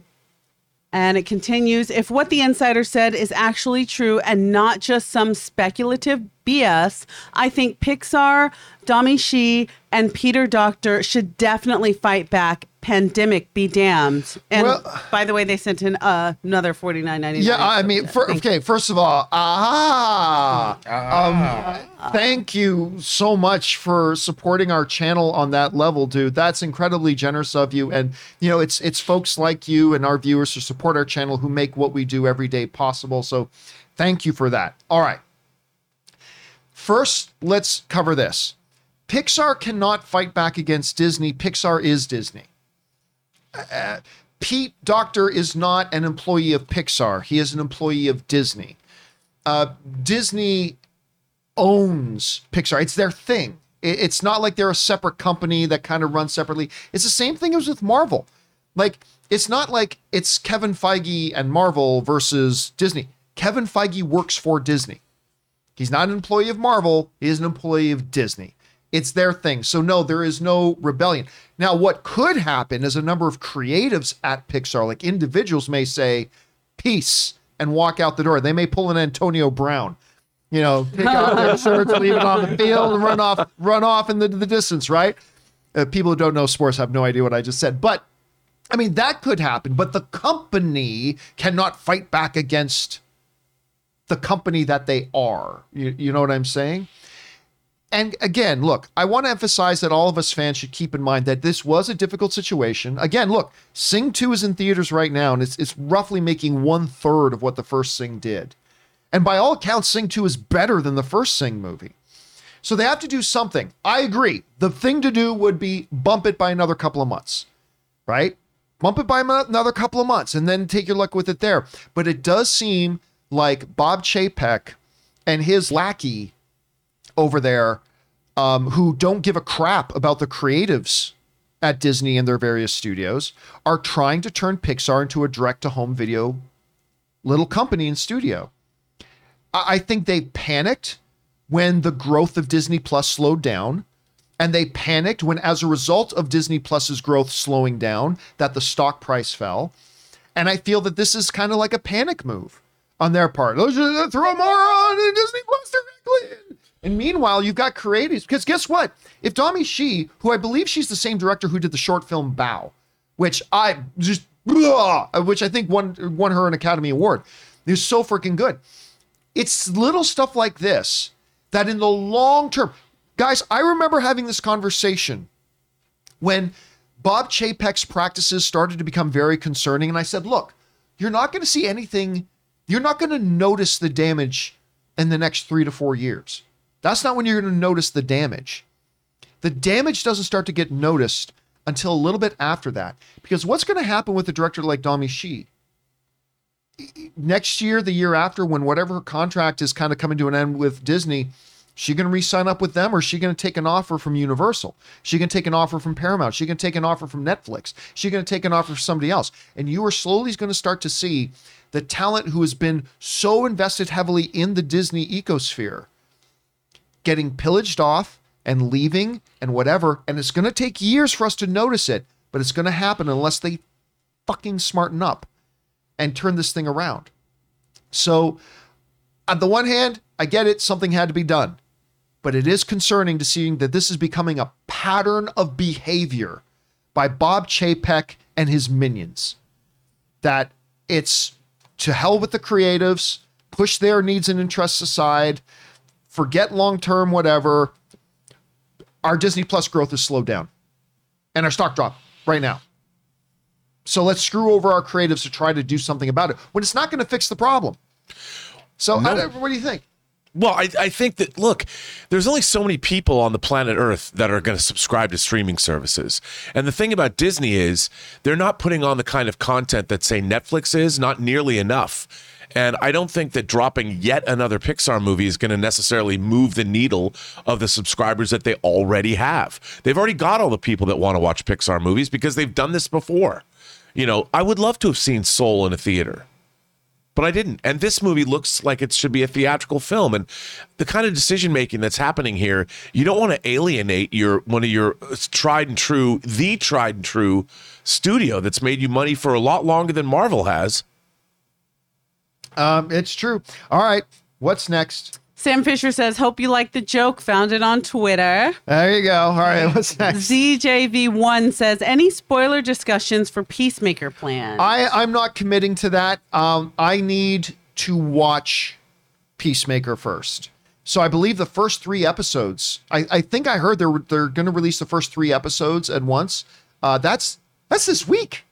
Was it Thursday? Ray, can you double check that? I think it releases like Thursday or something like that. Anyway, if I watch the first batch of episodes that, that come out, I believe this week, then I will announce, hey guys, the next day I'll announce later today we're going to do an open spoiler discussion. But I need to see it before I commit to it. The 13th. It is the 13th. So it, yeah, it's Thursday. wow. So I need to see it before I commit to it. But yeah, if it's as good as I hope it is, there will be open spoiler discussions for it the following days. All right, what's next? Casey Mack says, I feel bad for Pixar. This is the third movie that they haven't put into a theater from Pixar. Makes me worry what will happen with Lightyear. Oh my God, why did you just bring that up? Oh, gosh. Don't you dare do that to them. They wouldn't dare. Well, would they they? dare? Dare- How does how is Lightyear different from Seeing Red? Yeah, true. Or Soul? Or That sucks. what was the third one? Oh yeah, or Luca. Or Oh my God. Well, thanks a lot, Casey. I appreciate that. Now I'm going to be in a bad mood all day just thinking about that. Oh my God. If they put Lightyear straight to Disney Plus, oh my God, that's good. I, th- I think you're going to see a lot of outrage over that. Oh, that would be awful. But All then, right, then look. Well, let's hope they don't. But then look at the dissension amongst the ranks they're creating within Pixar. Oh, great! Your your movie gets to go theatrical, where mine's sitting in Disney Plus. No, no, no. What you're seeing with that now is saying, oh, Disney Animations films get to go to theatrical. Oh, right. Yeah. But ours, because don't forget that Disney Disney Animations films, they're still getting theatrical release. Raya got a theatrical release. Uh, the the other one they did, I'm trying to remember. Encanto got a theatrical release. Hopefully, the the Omicron variant will burn itself out. The way if you look at South Africa, it it it's burned out pretty quickly there. That's Maybe our hope. That'll happen Yep, here. And we got more people vaccinated here. They're keeping people out of the hospitals. So here's hoping. All right, what's next? Sam Fisher says, You've seen Around the World in 80 Days adaptation with David Tennant? I'm really liking it and highly recommend. I read the book in middle school and loved it. I do not believe I saw the one with David Tennant. Have any of you guys I think seen this one? PBS. Was it on I think. PBS? I did I'm not not see it. I'll watch anything David Tennant's in. Yeah, I, I'm, I'm starting to really like David Tennant. You know, as a matter he's of fact, great. he's growing on me even more and more and more. Broadchurch, Good Omens. All right, what's next? John Redcorn says John and Rob are the Splash Brothers of film pundits. so happy Klay Thompson's back. I, I am. Listen, I'll, I'll tell you what. I am a big Klay Thompson fan. I'm not a huge Golden State Warriors fan, but I have always loved Klay Thompson. This is a dude who who often outshoots Steph Curry, and with That's him, me. With him back, yeah. I'm telling you what. With Steph Curry back. Good night, everybody else in the NBA. Bye. Like the, the Warriors have been starting to find their footing again. They're back to playing pretty dominant. They got young pieces. And that was without Klay Thompson back. F it. It's done. it's done. It's done. I, I mean, th- these with with the Splash Brothers at full power. I mean, maybe a LeBron fluke, a unlimited power. But honestly, the only thing that can stop it is a radically streaking LeBron James. That's the only thing that ever stopped them before. But that's, I mean, that only happened once. and so I, I don't know. It's scary. All right, what's next? Sam Fisher says, I did something stupid. Funko makes a pop version of the Spider Man imposter meme, and I bought it. I don't, I don't know what we're talking about. What's the Spider-Man imposter? the one where meme? they're pointing, Pointing at the each other. fingers? They, Oh, they is did that- like is a that what that is? thing, and he's just They saying, did a pop of that. Yeah, they did. Oh my god. Okay, I now I got to look for that. I got to see if I can get my hands on that. All right, what's next? Al Renshaw says, I want to see Iger arrive like the Hutt twins, and Feige comes out like the gladiator. Chapek and Daniel is Boba and Fennec. Someone make that video. Except in that video, I want the Hutts to totally squash Boba Fett. dear, dear Bob Iger, we all know Bob Iger watches this show.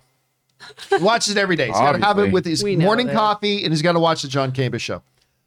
Come back. Yeah, he's got nothing better to do. You're gonna get bored sitting on the Tahiti beach. What are you gonna remember? Remember? Remember? Remember when you were like the most important, powerful guy in all? Come back. We need you. Anyway, okay, what's next? Sam Fisher says, RIP Bob Saget. I remember being a little kid, not tired enough to go to sleep and watch Full House reruns on Nickelodeon's adult time slot. I, th- I think a lot of adults have done that with. I mean, then of course he made he returned for like ten episodes of the relaunch Fuller of, this, of Fuller House. yep. It was stuff like that. I get, he was just a great like. Uh, was it Bergeron who took over America's funniest or Yes. America's uh, what was it called again? Funniest video. Funny Funny Yeah. videos. Bergeron took it over and he was good, but but Bob Saget was such a great host of that, such a good comedian. All I right, think what's have next? Carlton uh, hosting. That's that right. He did host that for a bit, Uh, didn't what's his he? name? Uh, Roberto. Alfonso Alfon- Ribeiro. Alfonso. Yeah, and, and I don't think he ever did the dance, but yes, he did host that for a bit. All right. Nice. Well remembered, Ray. All right, what's next? Murray Reich says, Great NFL game last night. One of the best best of the year. Best game of the year. Steelers fans were gulping from fourth quarter till the end. The unthinkable almost happened. What a crazy NFL year we've had. Okay, for those of you who are not sports fans and don't follow this, you, even you'll appreciate this. So, Ben Roethlisberger looks like he played his last game, right? The Steelers yesterday afternoon needed to win to get in. They needed Indianapolis to lose their game, and Pittsburgh needed to win their game. That happened. Indianapolis lost to the worst team in the league inexplicably, and then Pittsburgh beat their arch rivals, the Baltimore Ravens, to put themselves into a position to get into the playoffs. The only thing that would keep Pittsburgh out of the playoffs is if in the night game, the San Diego Chargers and the Los Angeles Raiders tied. In 200 and something regulation games this year, there were two ties. So it's 1%. Doesn't happen. Impossible. And yet, last night, with a couple of minutes left and down by 15 points, the San Diego Chargers roar back, convert three fourth downs, and on the last play of the game, tie the game. It goes into overtime. Pittsburgh marches down, or uh, sorry, uh, Raiders march down, kick a field goal. As long as San Diego doesn't score, they went. San Diego marches down. They score a field goal. It's tied up. And then with no time left in the game, final play of the game, the Raiders kick a 47 yard field goal to win. They were like one second away from a tie game, which would have kicked, kicked Ben Roethlisberger in the Pittsburgh Steelers. It was like the craziest drama. Me, Ann, and Ryan were sitting here last night watching the game. We're like screaming at the TV. It's like fourth down conversion after fourth down conversion. It is one of the craziest NFL games I've ever seen. It was it was so much fun to watch. And uh, Raiders won. Chargers are out of the playoffs. Raiders are in. And because it was not a tie, but I'm sitting there watching this. I'm like, oh my God, the Steelers aren't going to make the playoffs because there's going to be a tie. Craziest thing. Crazy, amazing game. Anyway. All right. What's next? Sam Fisher says, with the hiring of Kristensen and Resnik, I'm now even more convinced that Echo is, and I can't stress this enough, a reboot Daredevil show. Listen, fan, uh, Sam, you're not alone. There are a lot of people writing to me already today saying they have that same theory. I I think most of us in this room tend to still believe it's still going to be an Echo show and maybe feature a bunch of that stuff. Like on like to what what's the nature of it going to be? Is it actually going to be the literal Netflix stuff coming over? Is it going to be a reimagining of it? Whatever. But I think we all kind of agree here that's still going to be Echo. But you're not alone, man. Daredevil adjacent. Yeah, I always thought uh, Disney Plus was the platform where they can introduce these secondary characters that they they they like. That's probably what they're going to use it as. You know, yeah. so like that's another reason why I think Echo is actually a real show. Going to be a real show. Yeah, I don't disagree. All right, what's next? Sam Fisher says, I have a feeling that if Iger were still in charge, no one at Pixar would feel demoralized because he would put out a statement that said they feel streaming release is necessary for the movie's success. Um, no, Bob Iger wouldn't do that because Bob Iger wouldn't lie. That's the thing. One of the things that made Iger so popular amongst the other creatives was that he was always shot straight with them. He always let them, he always let the creatives and his various studio heads know exactly what was going on, exactly where they stood, and exactly all that kind of stuff. Bob Iger would not have let these films go direct to home. And maybe one of them as as because you look, you, you've got this. Bob Iger spent the last number of his years at Disney getting it all set up, getting Disney Plus set up. It is his last final main legacy there. So they would have been some experimenting and doing some things, absolutely, but you wouldn't have seen three films in a row like this happening. And then he wouldn't have fed some kind of BS line to his creative general saying, "Oh no, no, this is necessary for the success of the film." No, he wouldn't have given them that bullshit. I don't think. All right, what's next? Daniel Joseph says, Good to be back, John. I took a hiatus from all things entertainment news until seeing No Way Home. Worth it for the big surprise. I'm glad you saw it. I'm glad you had a good time with it, man. And welcome back, Daniel. Good to have you back, man. All right, what's next? Rafael Castillo says, sending a fiver just to say it's 2022 and folks still complain about remakes and reboots. Meanwhile, some of their favorite films are remakes. That's the thing. What I just saw, what movie I was just talking about? I just saw a remake, and it was like one of the best movies. Oh, West Side Story. Remake, reboot, best movie of the year. Won the Golden Globe last night for best musical or comedy. For comedy. next musical or comedy? Yeah, Or uh, who cares? Oh, okay. No, no, yeah, nobody cares. But I mean, you, this this discussion always comes up. People think they sound smart when they go, "Well, reboots are always." Well, no, actually, some of the most celebrated films in, in Hollywood history are reboots. I mean, and West Side Story is just another dish. Are there a lot of bad ones? Absolutely, there are. Absolutely, there are. But you also get these diamonds, and, and this year is no exception to that. All right, what's next? Harvest K says 2022 has already been such a brutal year for celebrity deaths. I hope that this, this does not portend to more bad things to come. Is it 2023 yet? I mean, uh, listen, bad things happen every day. Always have, always will.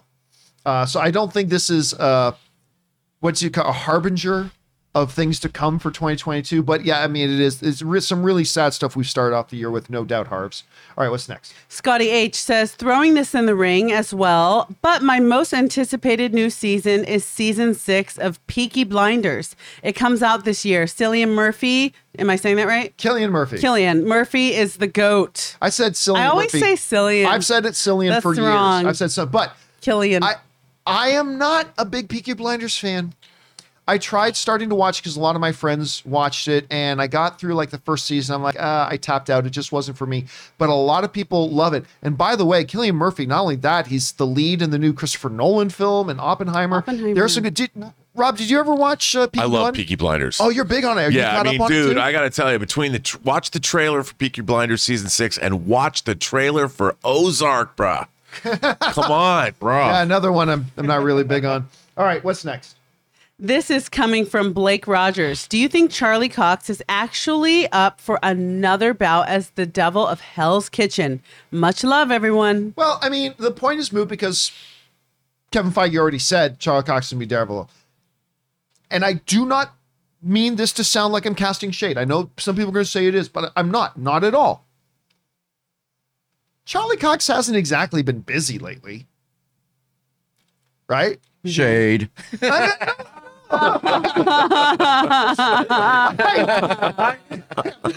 Little shade there. well, but uh, but he but he hasn't really. I mean, it's like and listen, it's not like they stopped doing Daredevil because Charlie Cox was like, well, you know, I've been playing Daredevil for 17 years now.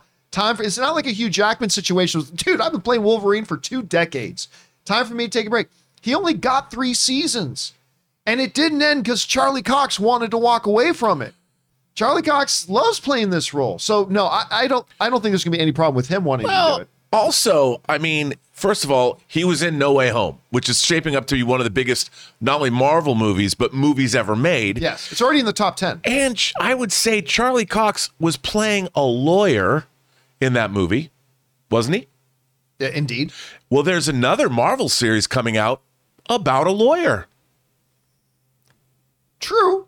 That doesn't automatically mean They might know each other. Equal equals the other. Just saying. I'm, right. I, you know, I mean, I, it's it could be like the L.A. Law of the MCU with all these different. they're rebooting L.A. Law too that is that oh, reboot is coming. They are right. with Arnie Yep. Becker coming Yep. back. They got a couple of them coming Is back. Harry was it Harry Hamlin? I don't know if he's coming back though. I, I haven't heard if he's like coming it. back. I mean, I think a, that, yeah. a, a lawyer show set in the MCU is going to be. You know, they like their genres. Instead of dun dun. I, I was what would gonna it be? I was about to do that. Are they gonna have the Law and What- Order? what would it be? like, I'll be totally It down for would that. just keep going dun dun All dun right. dun dun dun dun dun. What's dun. next? My Comic Planet said, I just saw another bad movie with Bruce Willis, American Siege. John, how does he keep getting roles where when every movie he does is now trash? LOL. Um, wow. because he's he, Ouch, he's first of an- all. he's Bruce Willis. I love Bruce. He's Bruce Willis, right? And and it doesn't matter. Look, Bruce Willis just stopped trying. Fifteen years ago, I, he just stopped trying, which is is really a shame because we have seen him when he wants to try. He's an amazing actor, and I love watching him.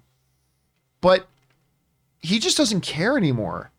He doesn't talk to his directors. I mean, just listen to the Kevin Smith uh, thing about when Kevin Smith tried as the director of what's it called Cop Cop Out. Cop Out. When he tried to give some direction, how dare he, the director of the film, try to give some direction to Bruce Willis? Bruce Willis is just like "f you." I'm Bruce Willis. I'm going to do what I want to do. And I mean, if there's anything that really highlights that, it Eli Roth directed the um, The Death Wish the remake. Death Wish remake. And I remember being excited for that. I remember thinking, first of all, I like Eli Roth as a director. Mm-hmm. And I remember thinking, if there's going to be some material that can kind of reinvigorate Bruce Willis to want to really give it something, oh my God, did he sleepwalk through that movie? Like he, like I, I ominous. I, seriously, the only thing that was missing was him yawning. That's it. Everything else, it was just like sleepwalking. But he is still Bruce Willis. He's the star of Die Hard.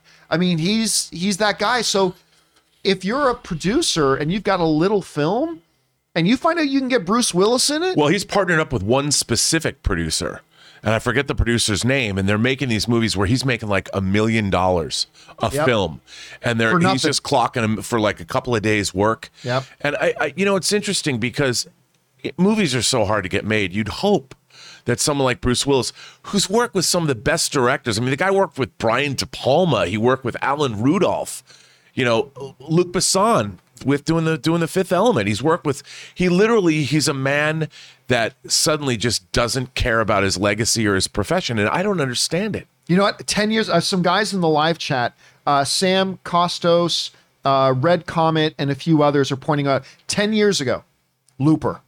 I think that's Oh yeah, I that was ten years. that was that was 2012 with 2012. Joseph Gordon-Levitt. Yeah. That was and Emily uh, Blunt.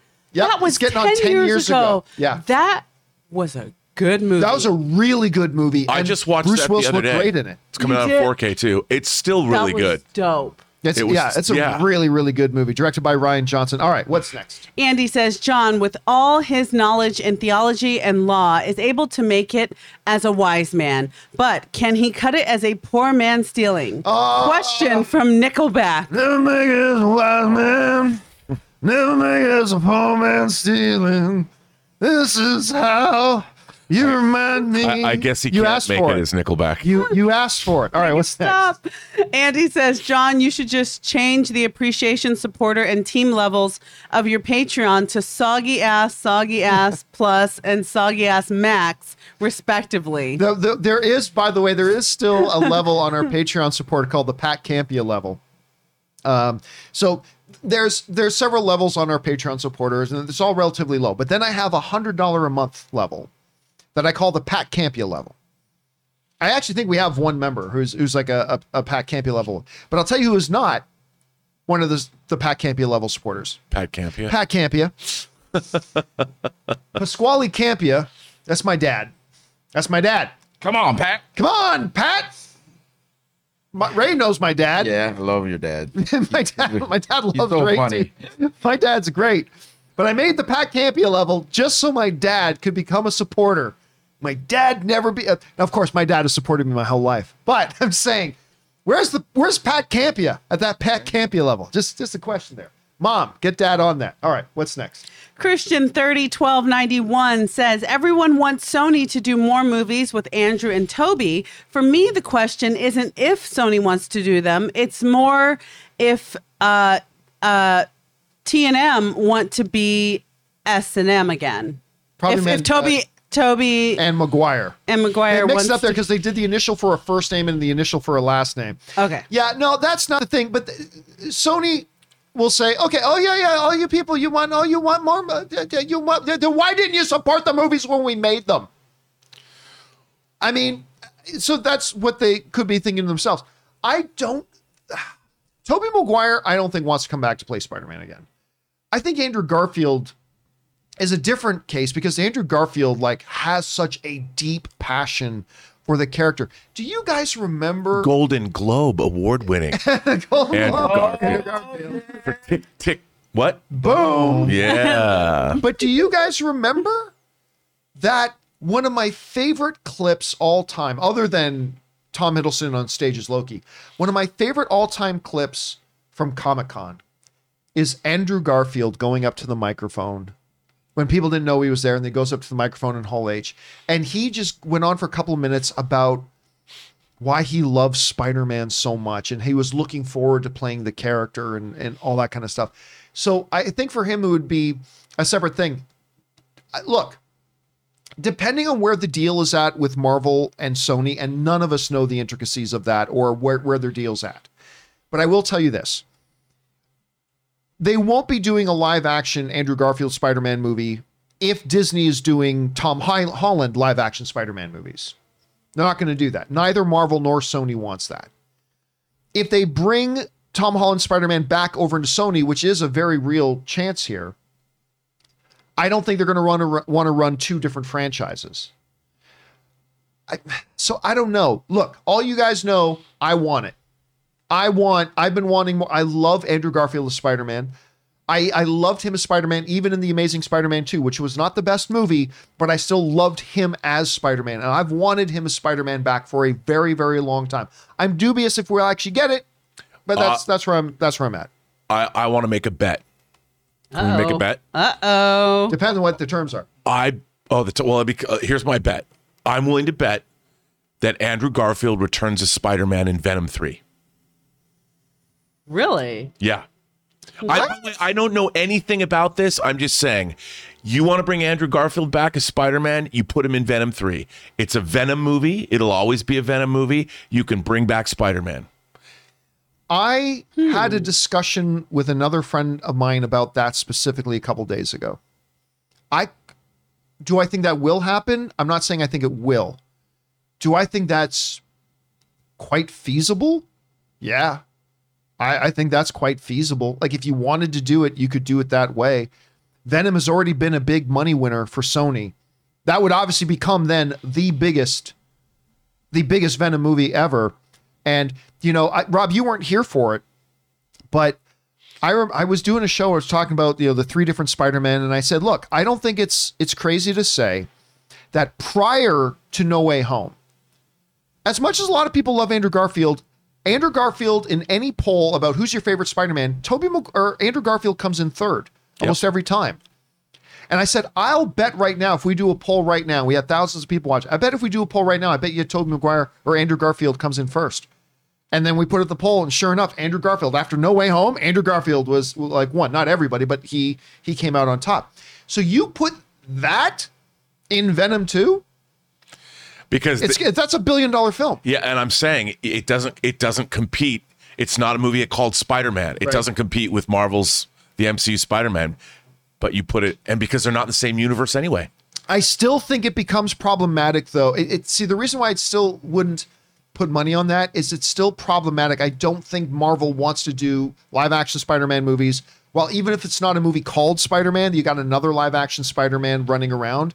So, but feasible? But they're the ones that did it. yeah, I mean, it's it's. Uh, I would love to see it. I would love to see it. All right, what's next? Andy says, My local Walmart and Best Buy had less and smaller sections for selling movies on Black Friday 2021. It was sad, but expected as physical media is dying. You know what? Yesterday, every once in a while, me and Ray and our friend Ryan will just do a Best Buy run. I love doing Best Buy. I love toys.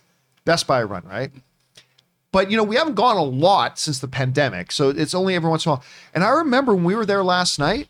It was last night we were there, right? Right? Or was it two nights ago? I can't remember. Uh, Saturday. no, it was, Sunday. yesterday. yeah, it was yesterday. We did that, right? Good afternoon. I, I remember specifically noticing, oh, here's a thing of DVDs and Blu-rays. But like pre-pandemic, it was like aisles. Now it was like a shelf. Yeah. I mean, it's I mean, if anything speaks to the the demise of physical media, you're right. That's it's you're right, Andy. That's a great observation, man. I think you're absolutely right about that. All right, Big what's next? Lots is where to go. Big lots. They got tons of DVD. Big lots is the place. All right, what's next? Casey Mack says, out of all these sad deaths we've had this year, I think this one hit me the worst. Sure, I did not know Bob Saget, but I did grow up on Full House. it's it's something about that. Like I remember when Carrie Fisher passed away. It's just like I know it may look silly because I didn't know her personally. I mean, I met her a couple of times, but I didn't know her personally. I said, you got to understand. I spent so many hours growing up with Carrie Fisher, watching her as Princess Leia over and over and over and over and over and over and over. And like, to the point where if you mass it up, it's it's literal months of my life I spent with her every day in my living room with me. And when she died, I felt that. Felt the same way about Robin Williams when he died. oh, When. Robin Williams died, it was like, look, I, I never met Robin Williams. I, I think I might have met him once, but I, I- I didn't know Robin Williams. But it's just that with through all of his movies, I have spent so much of my life with him when I was growing up that you feel that loss. And I think there's probably, even though I wasn't the biggest Full House guy, there are a lot of people who are. And I think there's a lot of people feeling that loss today. So I don't think you're alone, Casey. All right, what's next? My Comic Planet says, saw the new trailer for Bel Air and it looks bad. Looks ch- like a cheap CW show. Hope I'm wrong, but I didn't see anything to get excited about. Now, again, I, I'm saying don't knock it off because it doesn't look funny. Well, it's not meant to be funny. Yeah. But I haven't seen the trailer yet myself. So, I mean, I don't know if the trailer's good or bad, but it's not sounding like it's, it's the best trailer. I'll, I'll look out for it, my comic plan. Thanks for sharing your thoughts, man. What's next? Mayor Toronto says, What happened to that short open spoiler discussion on the Boba Fett episode you were supposed to have with Rob on Friday? I don't recall us saying we were going to do it. Me neither. Yeah. So Maybe it's wishful thinking. Maybe he's manifesting that. Are we going to do that for episode three? I, I, I don't think we're doing spoiler discussions for Boba Fett anymore. No. So, I, uh, I mean, I'm back on board with it. I'm back on board with Boba Fett, but I, I'm not doing spoiler discussion. I do li- There's wanna really nothing point to spoil about Yeah, I- Boba right. Fett, there right? really there is no spoiler discussion. No. Hot Toys did drop their Boba Fett two pack that has the uh, armor and the Boba Fett in his White sand onesie? pe- no, in his black Oh, sand okay. people robes The black sand people robes. and that his would like- gaffi stick. The white wanted onesie, Hanes not so much. Yeah. The Hanes dirty pajama version. You know how notice how they never showed the back of that pajama? It wasn't the open flap. Oh, come on now. He's been through a lot of shit. I don't know. It was there. It was there. I took it. Damn it, Ray. Take it or leave it. Whatever you The want. shot. Whatever All you want. right. What's next?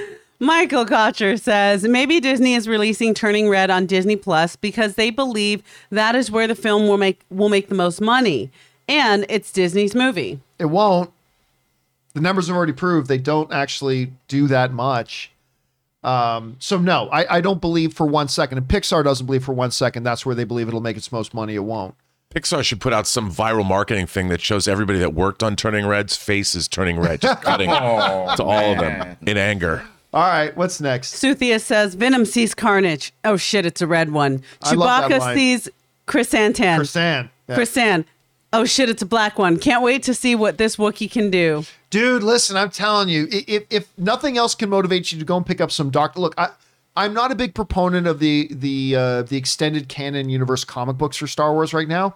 Doctor Aphra is a really good one, and that's where he's kind of introduced. Go pick up some Doctor Aphra. I think you'd be very very pleasantly happy with that. All right, what's next?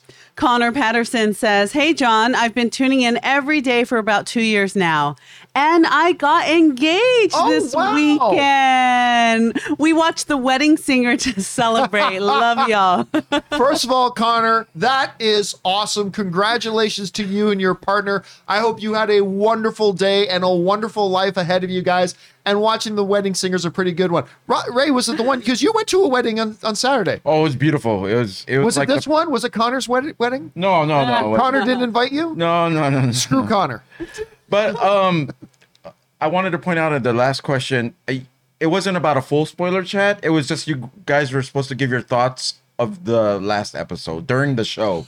During Did the we show. not give our thoughts on the? Pre- I like thought we did give. because give you know our how thoughts. you have like that new 24 or like maybe you waited longer and um I remember you guys saying that I the thought next we day you did guys talk. Maybe we didn't Um, talk about it in well- general. I thought we did. Well, you liked it. Yeah, we Rob liked it. I liked it. I enjoyed it. I meant there was a We'll pretty- make sure this Wednesday we'll we'll talk a little. Oh, yeah, but we'll talk a little bit this more last about the new episode. episode. Yeah, yeah, yeah. Okay. We'll do, make sure. Thanks for following up with that.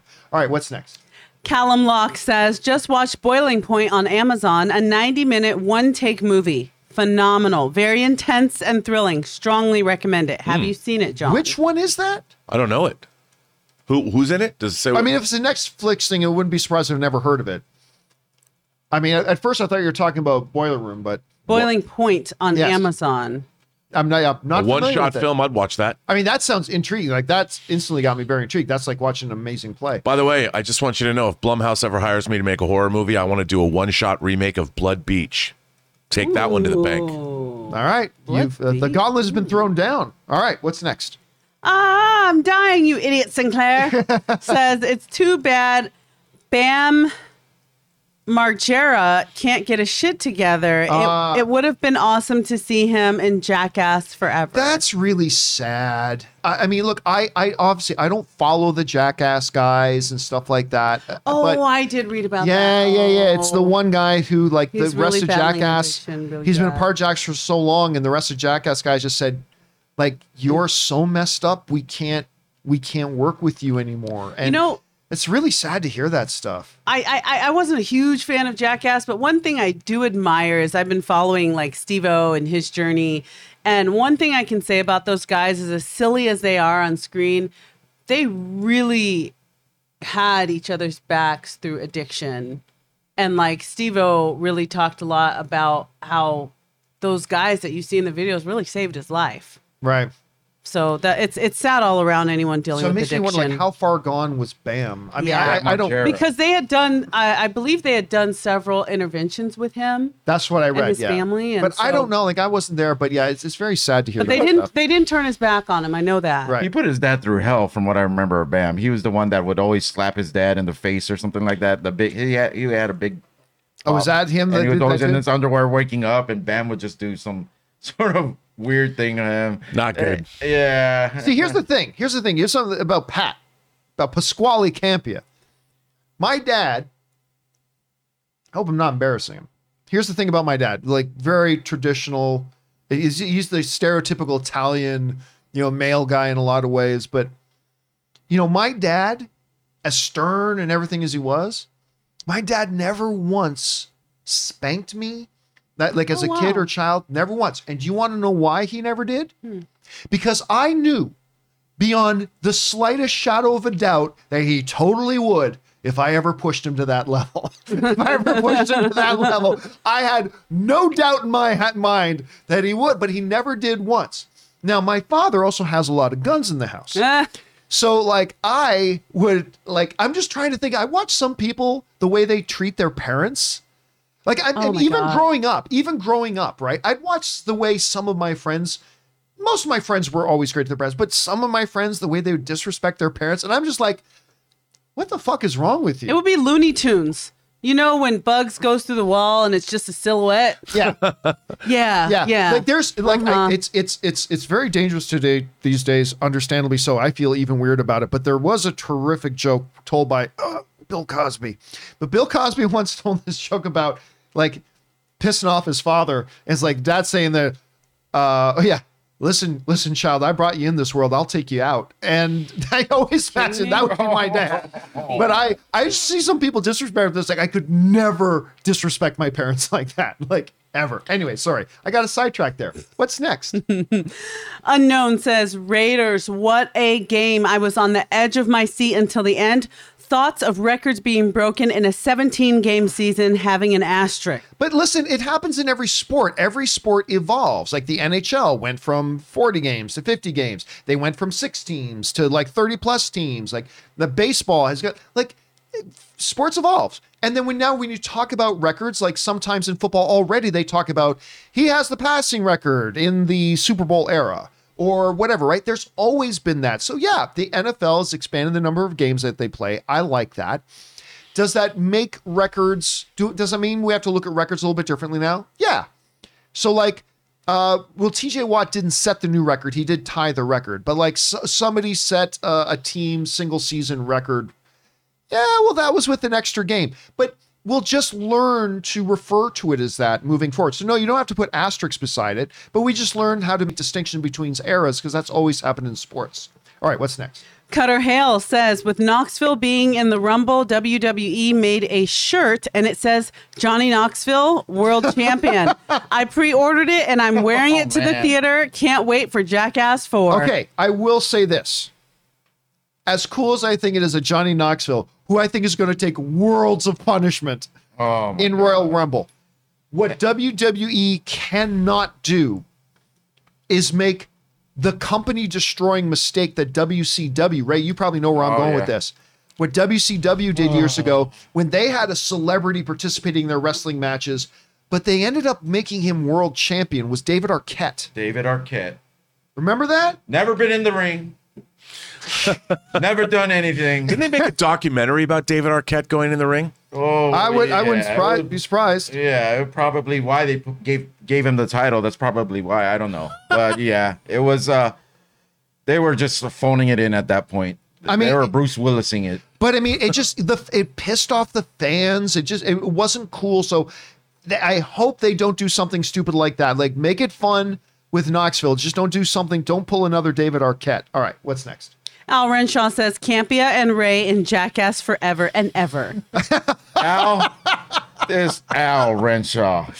I I could see Ray and I doing a jackass kind of thing sometime. Uh, I mean, I would lose. I I'm would just- probably be the one sleeping and whatever, do whatever, as long as I don't wake up. Whatever. It's a honey badger in your bed. All right, what's next? Josie Reviews says if you have not seen Bad Trip on Netflix with Haddish and Andre, it was the hardest laugh I had in 2021. Yeah, I really like Tiffany Haddish, and so I and I did not watch um, Bad Trip. I mean, watching her in Girls Trip, she, that was a revelation. You guys love that movie. Oh my god! Ann and I went to go see That it. movie We had was nothing to do one night. so night. funny. We had nothing to do one night. Had no interest. It looked like a throwaway comedy.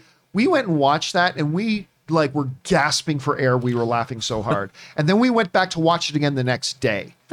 That's how much we like. And that turned me on to Tiffany Haddish's stand-up comedy. I think she's really good at stand-up comedy. I've not really liked her in any movies since. She was good in the funny. card counter. Yes. Paul Schrader's Yes. new movie Yes, with Oscar with Isaac. Oscar Isaac. Yep. He was good in that. I was surprised because it was a dramatic. Oh, and you know what she I was really most good. disappointed in? Remember the kitchen sink Oh, with Melissa With Melissa McCarthy, and who was the uh, third? Elisabeth Moss. Elizabeth, right. You had this powerhouse trio. That was bad. I remember I saw it at a movie theater, immediately left, had to go re- meet Ray at the airport. And then I had to do my review for it walking through the airport because we were getting on a plane to go to Toronto, I think. And I'm like, I was so excited about the kitchen sink. I was so excited about that movie. And it was so awful. And like you had these three great performers Melissa McCarthy, Elisabeth Moss, Tiffany Haddish. Oh my God. It's so bad. So bad. Anyway, what's next? Luis Enrique de la Peña says Marvel Phase One.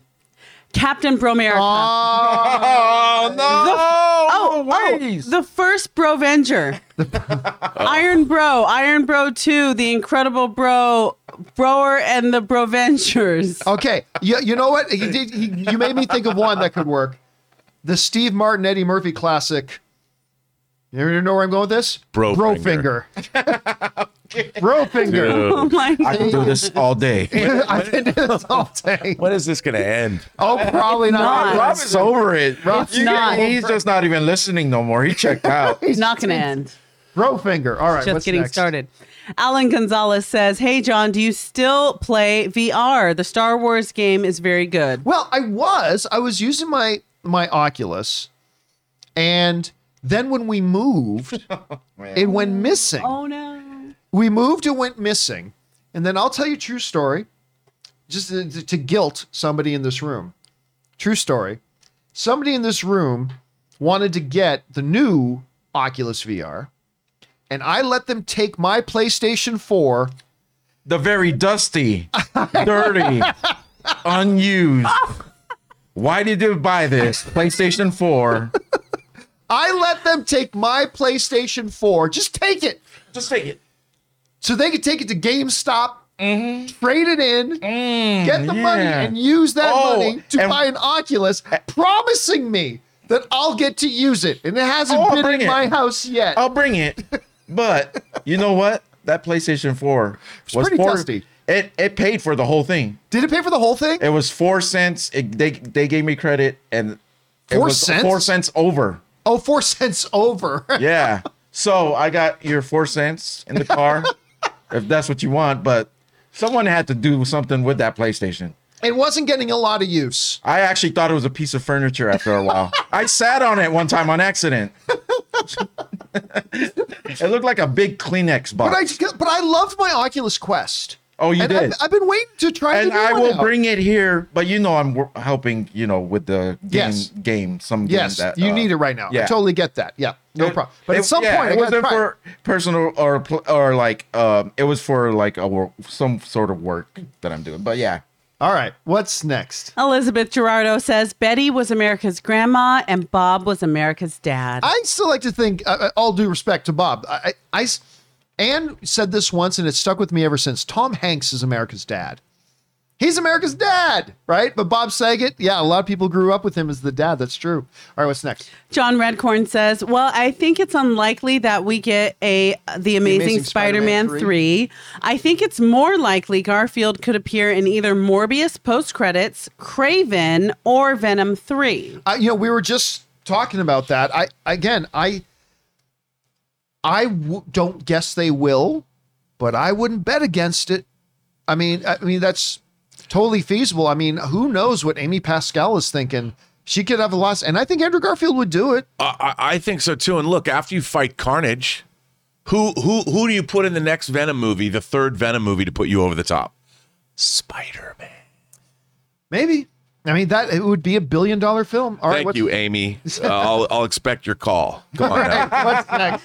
Luis Enrique de la Peña says Bob Saget was in a big part of my childhood and teen years because I learned English by watching Full oh, House and nice. America's Wow. Funniest Home Videos. R.I.P. You know, it is it is amazing how many Yeah. people say they learned English from watching. And I know how crazy like how impressive that is because Ann and Kaori for like 4 months were on this kick of every day watching this Japanese reality show.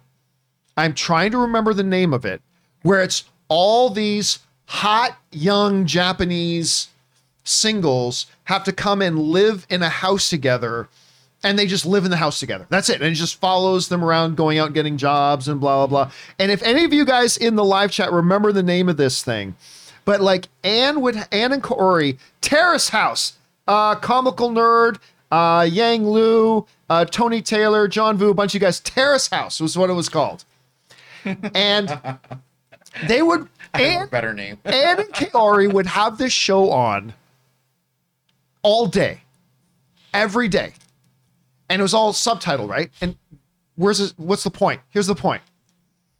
I have listened to a good 500 hours of Japanese conversation in my house, and I could, other than arigato, I do, I couldn't say a single thing to you. I have no idea. So people who say they have learned English from watching American television, I find that incredibly impressive. Wow. I find that super impressive. Dude, if you watch the Shogun miniseries, you'll learn to speak Japanese. I love. Come on. I love the Shogun miniseries. It's so good. you got you They're got Gimli, it. the dwarf, in there. They- they- I'm, I'm very picky on the words on on the words I want to learn from foreign countries. Yeah, I'm I'm very picky. Though there's a couple that I will remember forever. I can't say. All right, what's next? Adhi Ravinshkar says, I remember Bob Saget from HIMYM. I love how he played his role there. It's sad, especially with the remake coming out this month. I never. I, I only watched a couple of episodes of How I Met Your Mother. Uh, I- Oh, it, it wasn't How really Your one I got into very much, but they've got a new one coming out called How I Met Your Father. But since I didn't really watch How I Met Your Mother, I I can't tell. w- w- Is that one you ever watched? Did you ever see How I Met Your I Mother? watched, you know what? Of all the sitcoms that I have never watched, I have watched episodes of that. That's that's one you have seen. What about the, you guys? Have you guys ever watched Yeah. How I Met You? I've What do you seen think you. of that? Yeah. I've, I've left it on the background while working. That's all I know. But uh, like, there is that the one with a char? Not with Charlie Sheen, is it? That's two No, and a half that's men, Two and a Half dude. Men. Oh no. Okay, then I haven't. well, How I Met Two and a Half Men is my favorite show. How I Met Two and a Half Men. Is that on your new dating profile? Oh my goodness. Oh my god. Oh, that's the one with Charlie Sheen, right? Two and a Half Mothers is better f- for TV. Okay. Oh, Ray. Maybe. Oh my God. Okay. Great. That's the one with Charlie Sheen, right? I was like, this has nothing to do with mothers. Oh my God. Wow. I'm the most credible source of TV review information. Come to me. Oh my god. Okay, what's next? Adrian Bond sends in a 2022 super chat. Thank oh, you thank for the you, support. Adrian Bonds. Hi, John, Kimberly, Ray, and Rob. Hello. Been watching since AMC. I watch y'all during my lunch break Oh, while thanks. working from home. I just started playing It Takes Two with my girlfriend. Oh, yes. Also, check out Southside on HBO and Hit Monkey on Hulu. You know what? The th- the one thing I'll say, so I love funny. Charlie Sheen and Hit Monkey. No, I'm kidding. Um, first of all, thank you for watching along with us. Hit Monkey, massive disappointment. I, Oh, I, I really? try. I, What is that? Ann and I tried. Jason Sudeikis does a voice. It's based on the comic. It's literally this monkey who becomes a hitman. Uh, Oh, That sounds like it won already. But Ann and I try to watch it. I mean, because you got Jason Sudeikis, and we were just like hot off the heels of Ted Lasso, so we're like, oh, it's gonna be great. And it's just absolutely awful. have you seen Southside? I have not watched Southside. Like, which which one is Southside? If you want to laugh till you cry, it's on HBO. I believe the series started on Comedy Central. Man, this show is funny. It's about guys that work at like a furniture rental store and just like these two cops, and it's a mix between Atlanta and Reno 911, kind of. It is like cry, face red, hilarious. Huh? You have to Sounds check like it out. Not interested. I know. I, You I have know. to- I, No, no, no. Huh means- no, no, no. Yeah, not no, no, interested. no, no, no, no. this You have rather you have to check it out. It's so funny. All right. Huh. Huh. all right. What's next? Spencer Nielsen says Del Toro's new Nightmare Alley is a more sophisticated, elegant production than the 1947 OG, but Bradley Cooper doesn't hold a candle to Tyrone Power. Holy Moses, does Power completely own that film? I have never watched the original. It's great. Is it like It's great, and it's still great. It's one of the great noirs. Uh, it holds up? yeah, it holds up. Absolutely holds up. I mean, the language, you know, it's I think it's for I don't know, it's from the 40s, so but it's a great movie. All That's right. why I wanted to remake it. He loves it. Yeah. Dora loves it. Yeah. All right. What's next? Russell Amador says, let's get a Harloff Campea Manscaped ad collab. No, that is not going to happen. I will tell you that right now. Oh man. Manscaped and collabs should never be Yeah. spoken in the same sentence. Premiere on Cockmax. I don't know, man. The world premiere on Cockmax. A subdivision of PTV. I don't know. You could just make that as its own video. I mean, it would be a sponsored video that was built into the video itself. That that would go viral, man. That could But get a never million manscape views. with each other, please. Who can get the shiniest sack? All right. What's next? Wouldn't that be the pinkest? you can't throw that segue at me. Oh, hell. Back to you, Kim.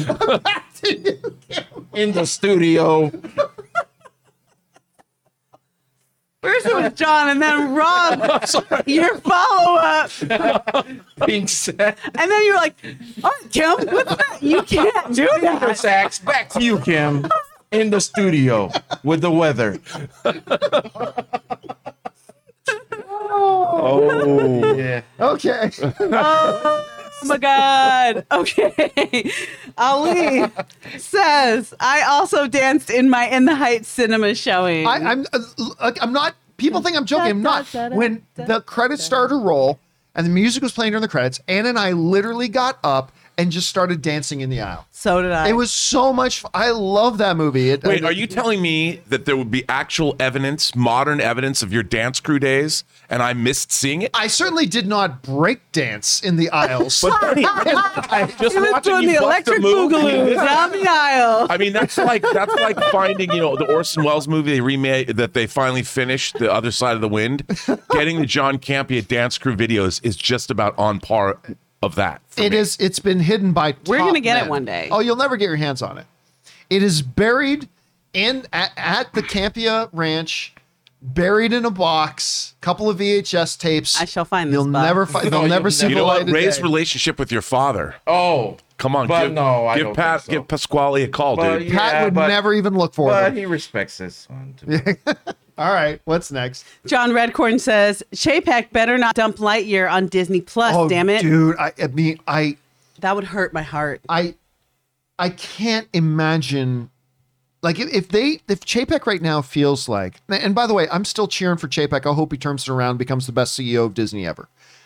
But I mean, whatever goodwill he might still have, they do that to Lightyear, I think it's gone. I think any of that goodwill is gone. I mean, I honestly I liken it unto this. If they moved Lightyear just on a ticket, took it out of the theatrical release, not quite as severe, but I liken it unto if he let, and I think it will happen eventually, if he let Kevin Feige get away. Like I, I think any goodwill that he has left is just going to evaporate and be gone. So I can't imagine he'll he'll do that. I cannot imagine he'll do that. Uh, all right, what's Don't next? do it, bro.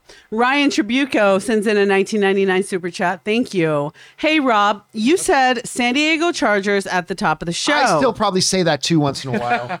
Look, man, in my life, it's the it's I'm telling you, it's the Oakland Raiders and the San Diego Chargers, and it's the Seattle Supersonics. I, me. I still accidentally sometimes say I know. Oakland Raiders and San Diego Chargers. I still accidentally I, say I that. can't sometimes. help it. Yeah, I'm yeah, an old man with my faculties are failing. All right, please keep going. When they left San Diego, a lot of people I know switched to rooting for the Seahawks and now actively root against the Chargers. Anyways, happy Monday, everyone. Well, Hey. then I want to say I love all of your friends because they should be rooting for the Seahawks.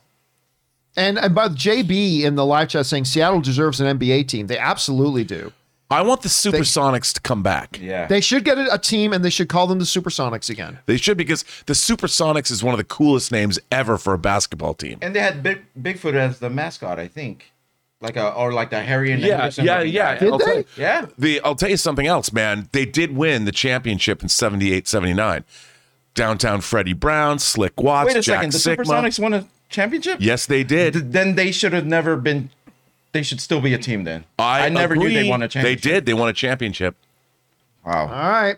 What's next? Spencer Nielsen says, not movie related, sorry, but Rob, I feel like the only one who has read Mark Waid's run on The Flash. Trying not trying really hard not to phrase this as a question. Are you familiar with that Mark one? Mark Waid was did Mark Waid when the Flash was rebooted in the wake of Crisis on Infinite Earths and there was the new run of the Flash was that Mark Waid? Uh, to, tell you- to be honest, I've read different iterations of the Flash. If it's a new run on the Flash, then I have not read it. All right. What's next? Fanimator and S Beam send in super chats. Also, Ryan Ramirez and Laura Howard send in super chats. Thank you so much. Thank you so much for that, guys. We appreciate that very much. And listen, this is normally a part of the show where we would jump over and start taking the questions that you guys had sent in uh, via the tip link, but we had like six topics today and stuff like we run a little bit long. So we're going to wrap it up. Don't worry. I think I'll probably see if Rob can do a companion video. we will get all caught up on the questions that you guys have sent in uh, over the next day or so. Keep your guys' eyes open for that. We will get all caught up on these. Don't you worry about it, but we did run a little bit long today. But anyway, guys, that'll do it for today's installment of the John Campea Show. Thank you so much for being here and making this show part of your day. Big special thank you to all you guys who sent in the comments and questions. Number one, because you gave us great fun things to talk about. But number two, you supported this channel as you did it, and all of us involved with the John Campea Show. Thank you guys so very much for your support. I also want to thank the people in this room with me, sitting over here, Kimberly Ann Curran. Kimberly, where can people find you online? Hey guys, you can find me on Instagram at wasgoodkimberly. And right beside her, Ray Ora, CEO of Max Cock or Cock Max. Ray Ora with a zero.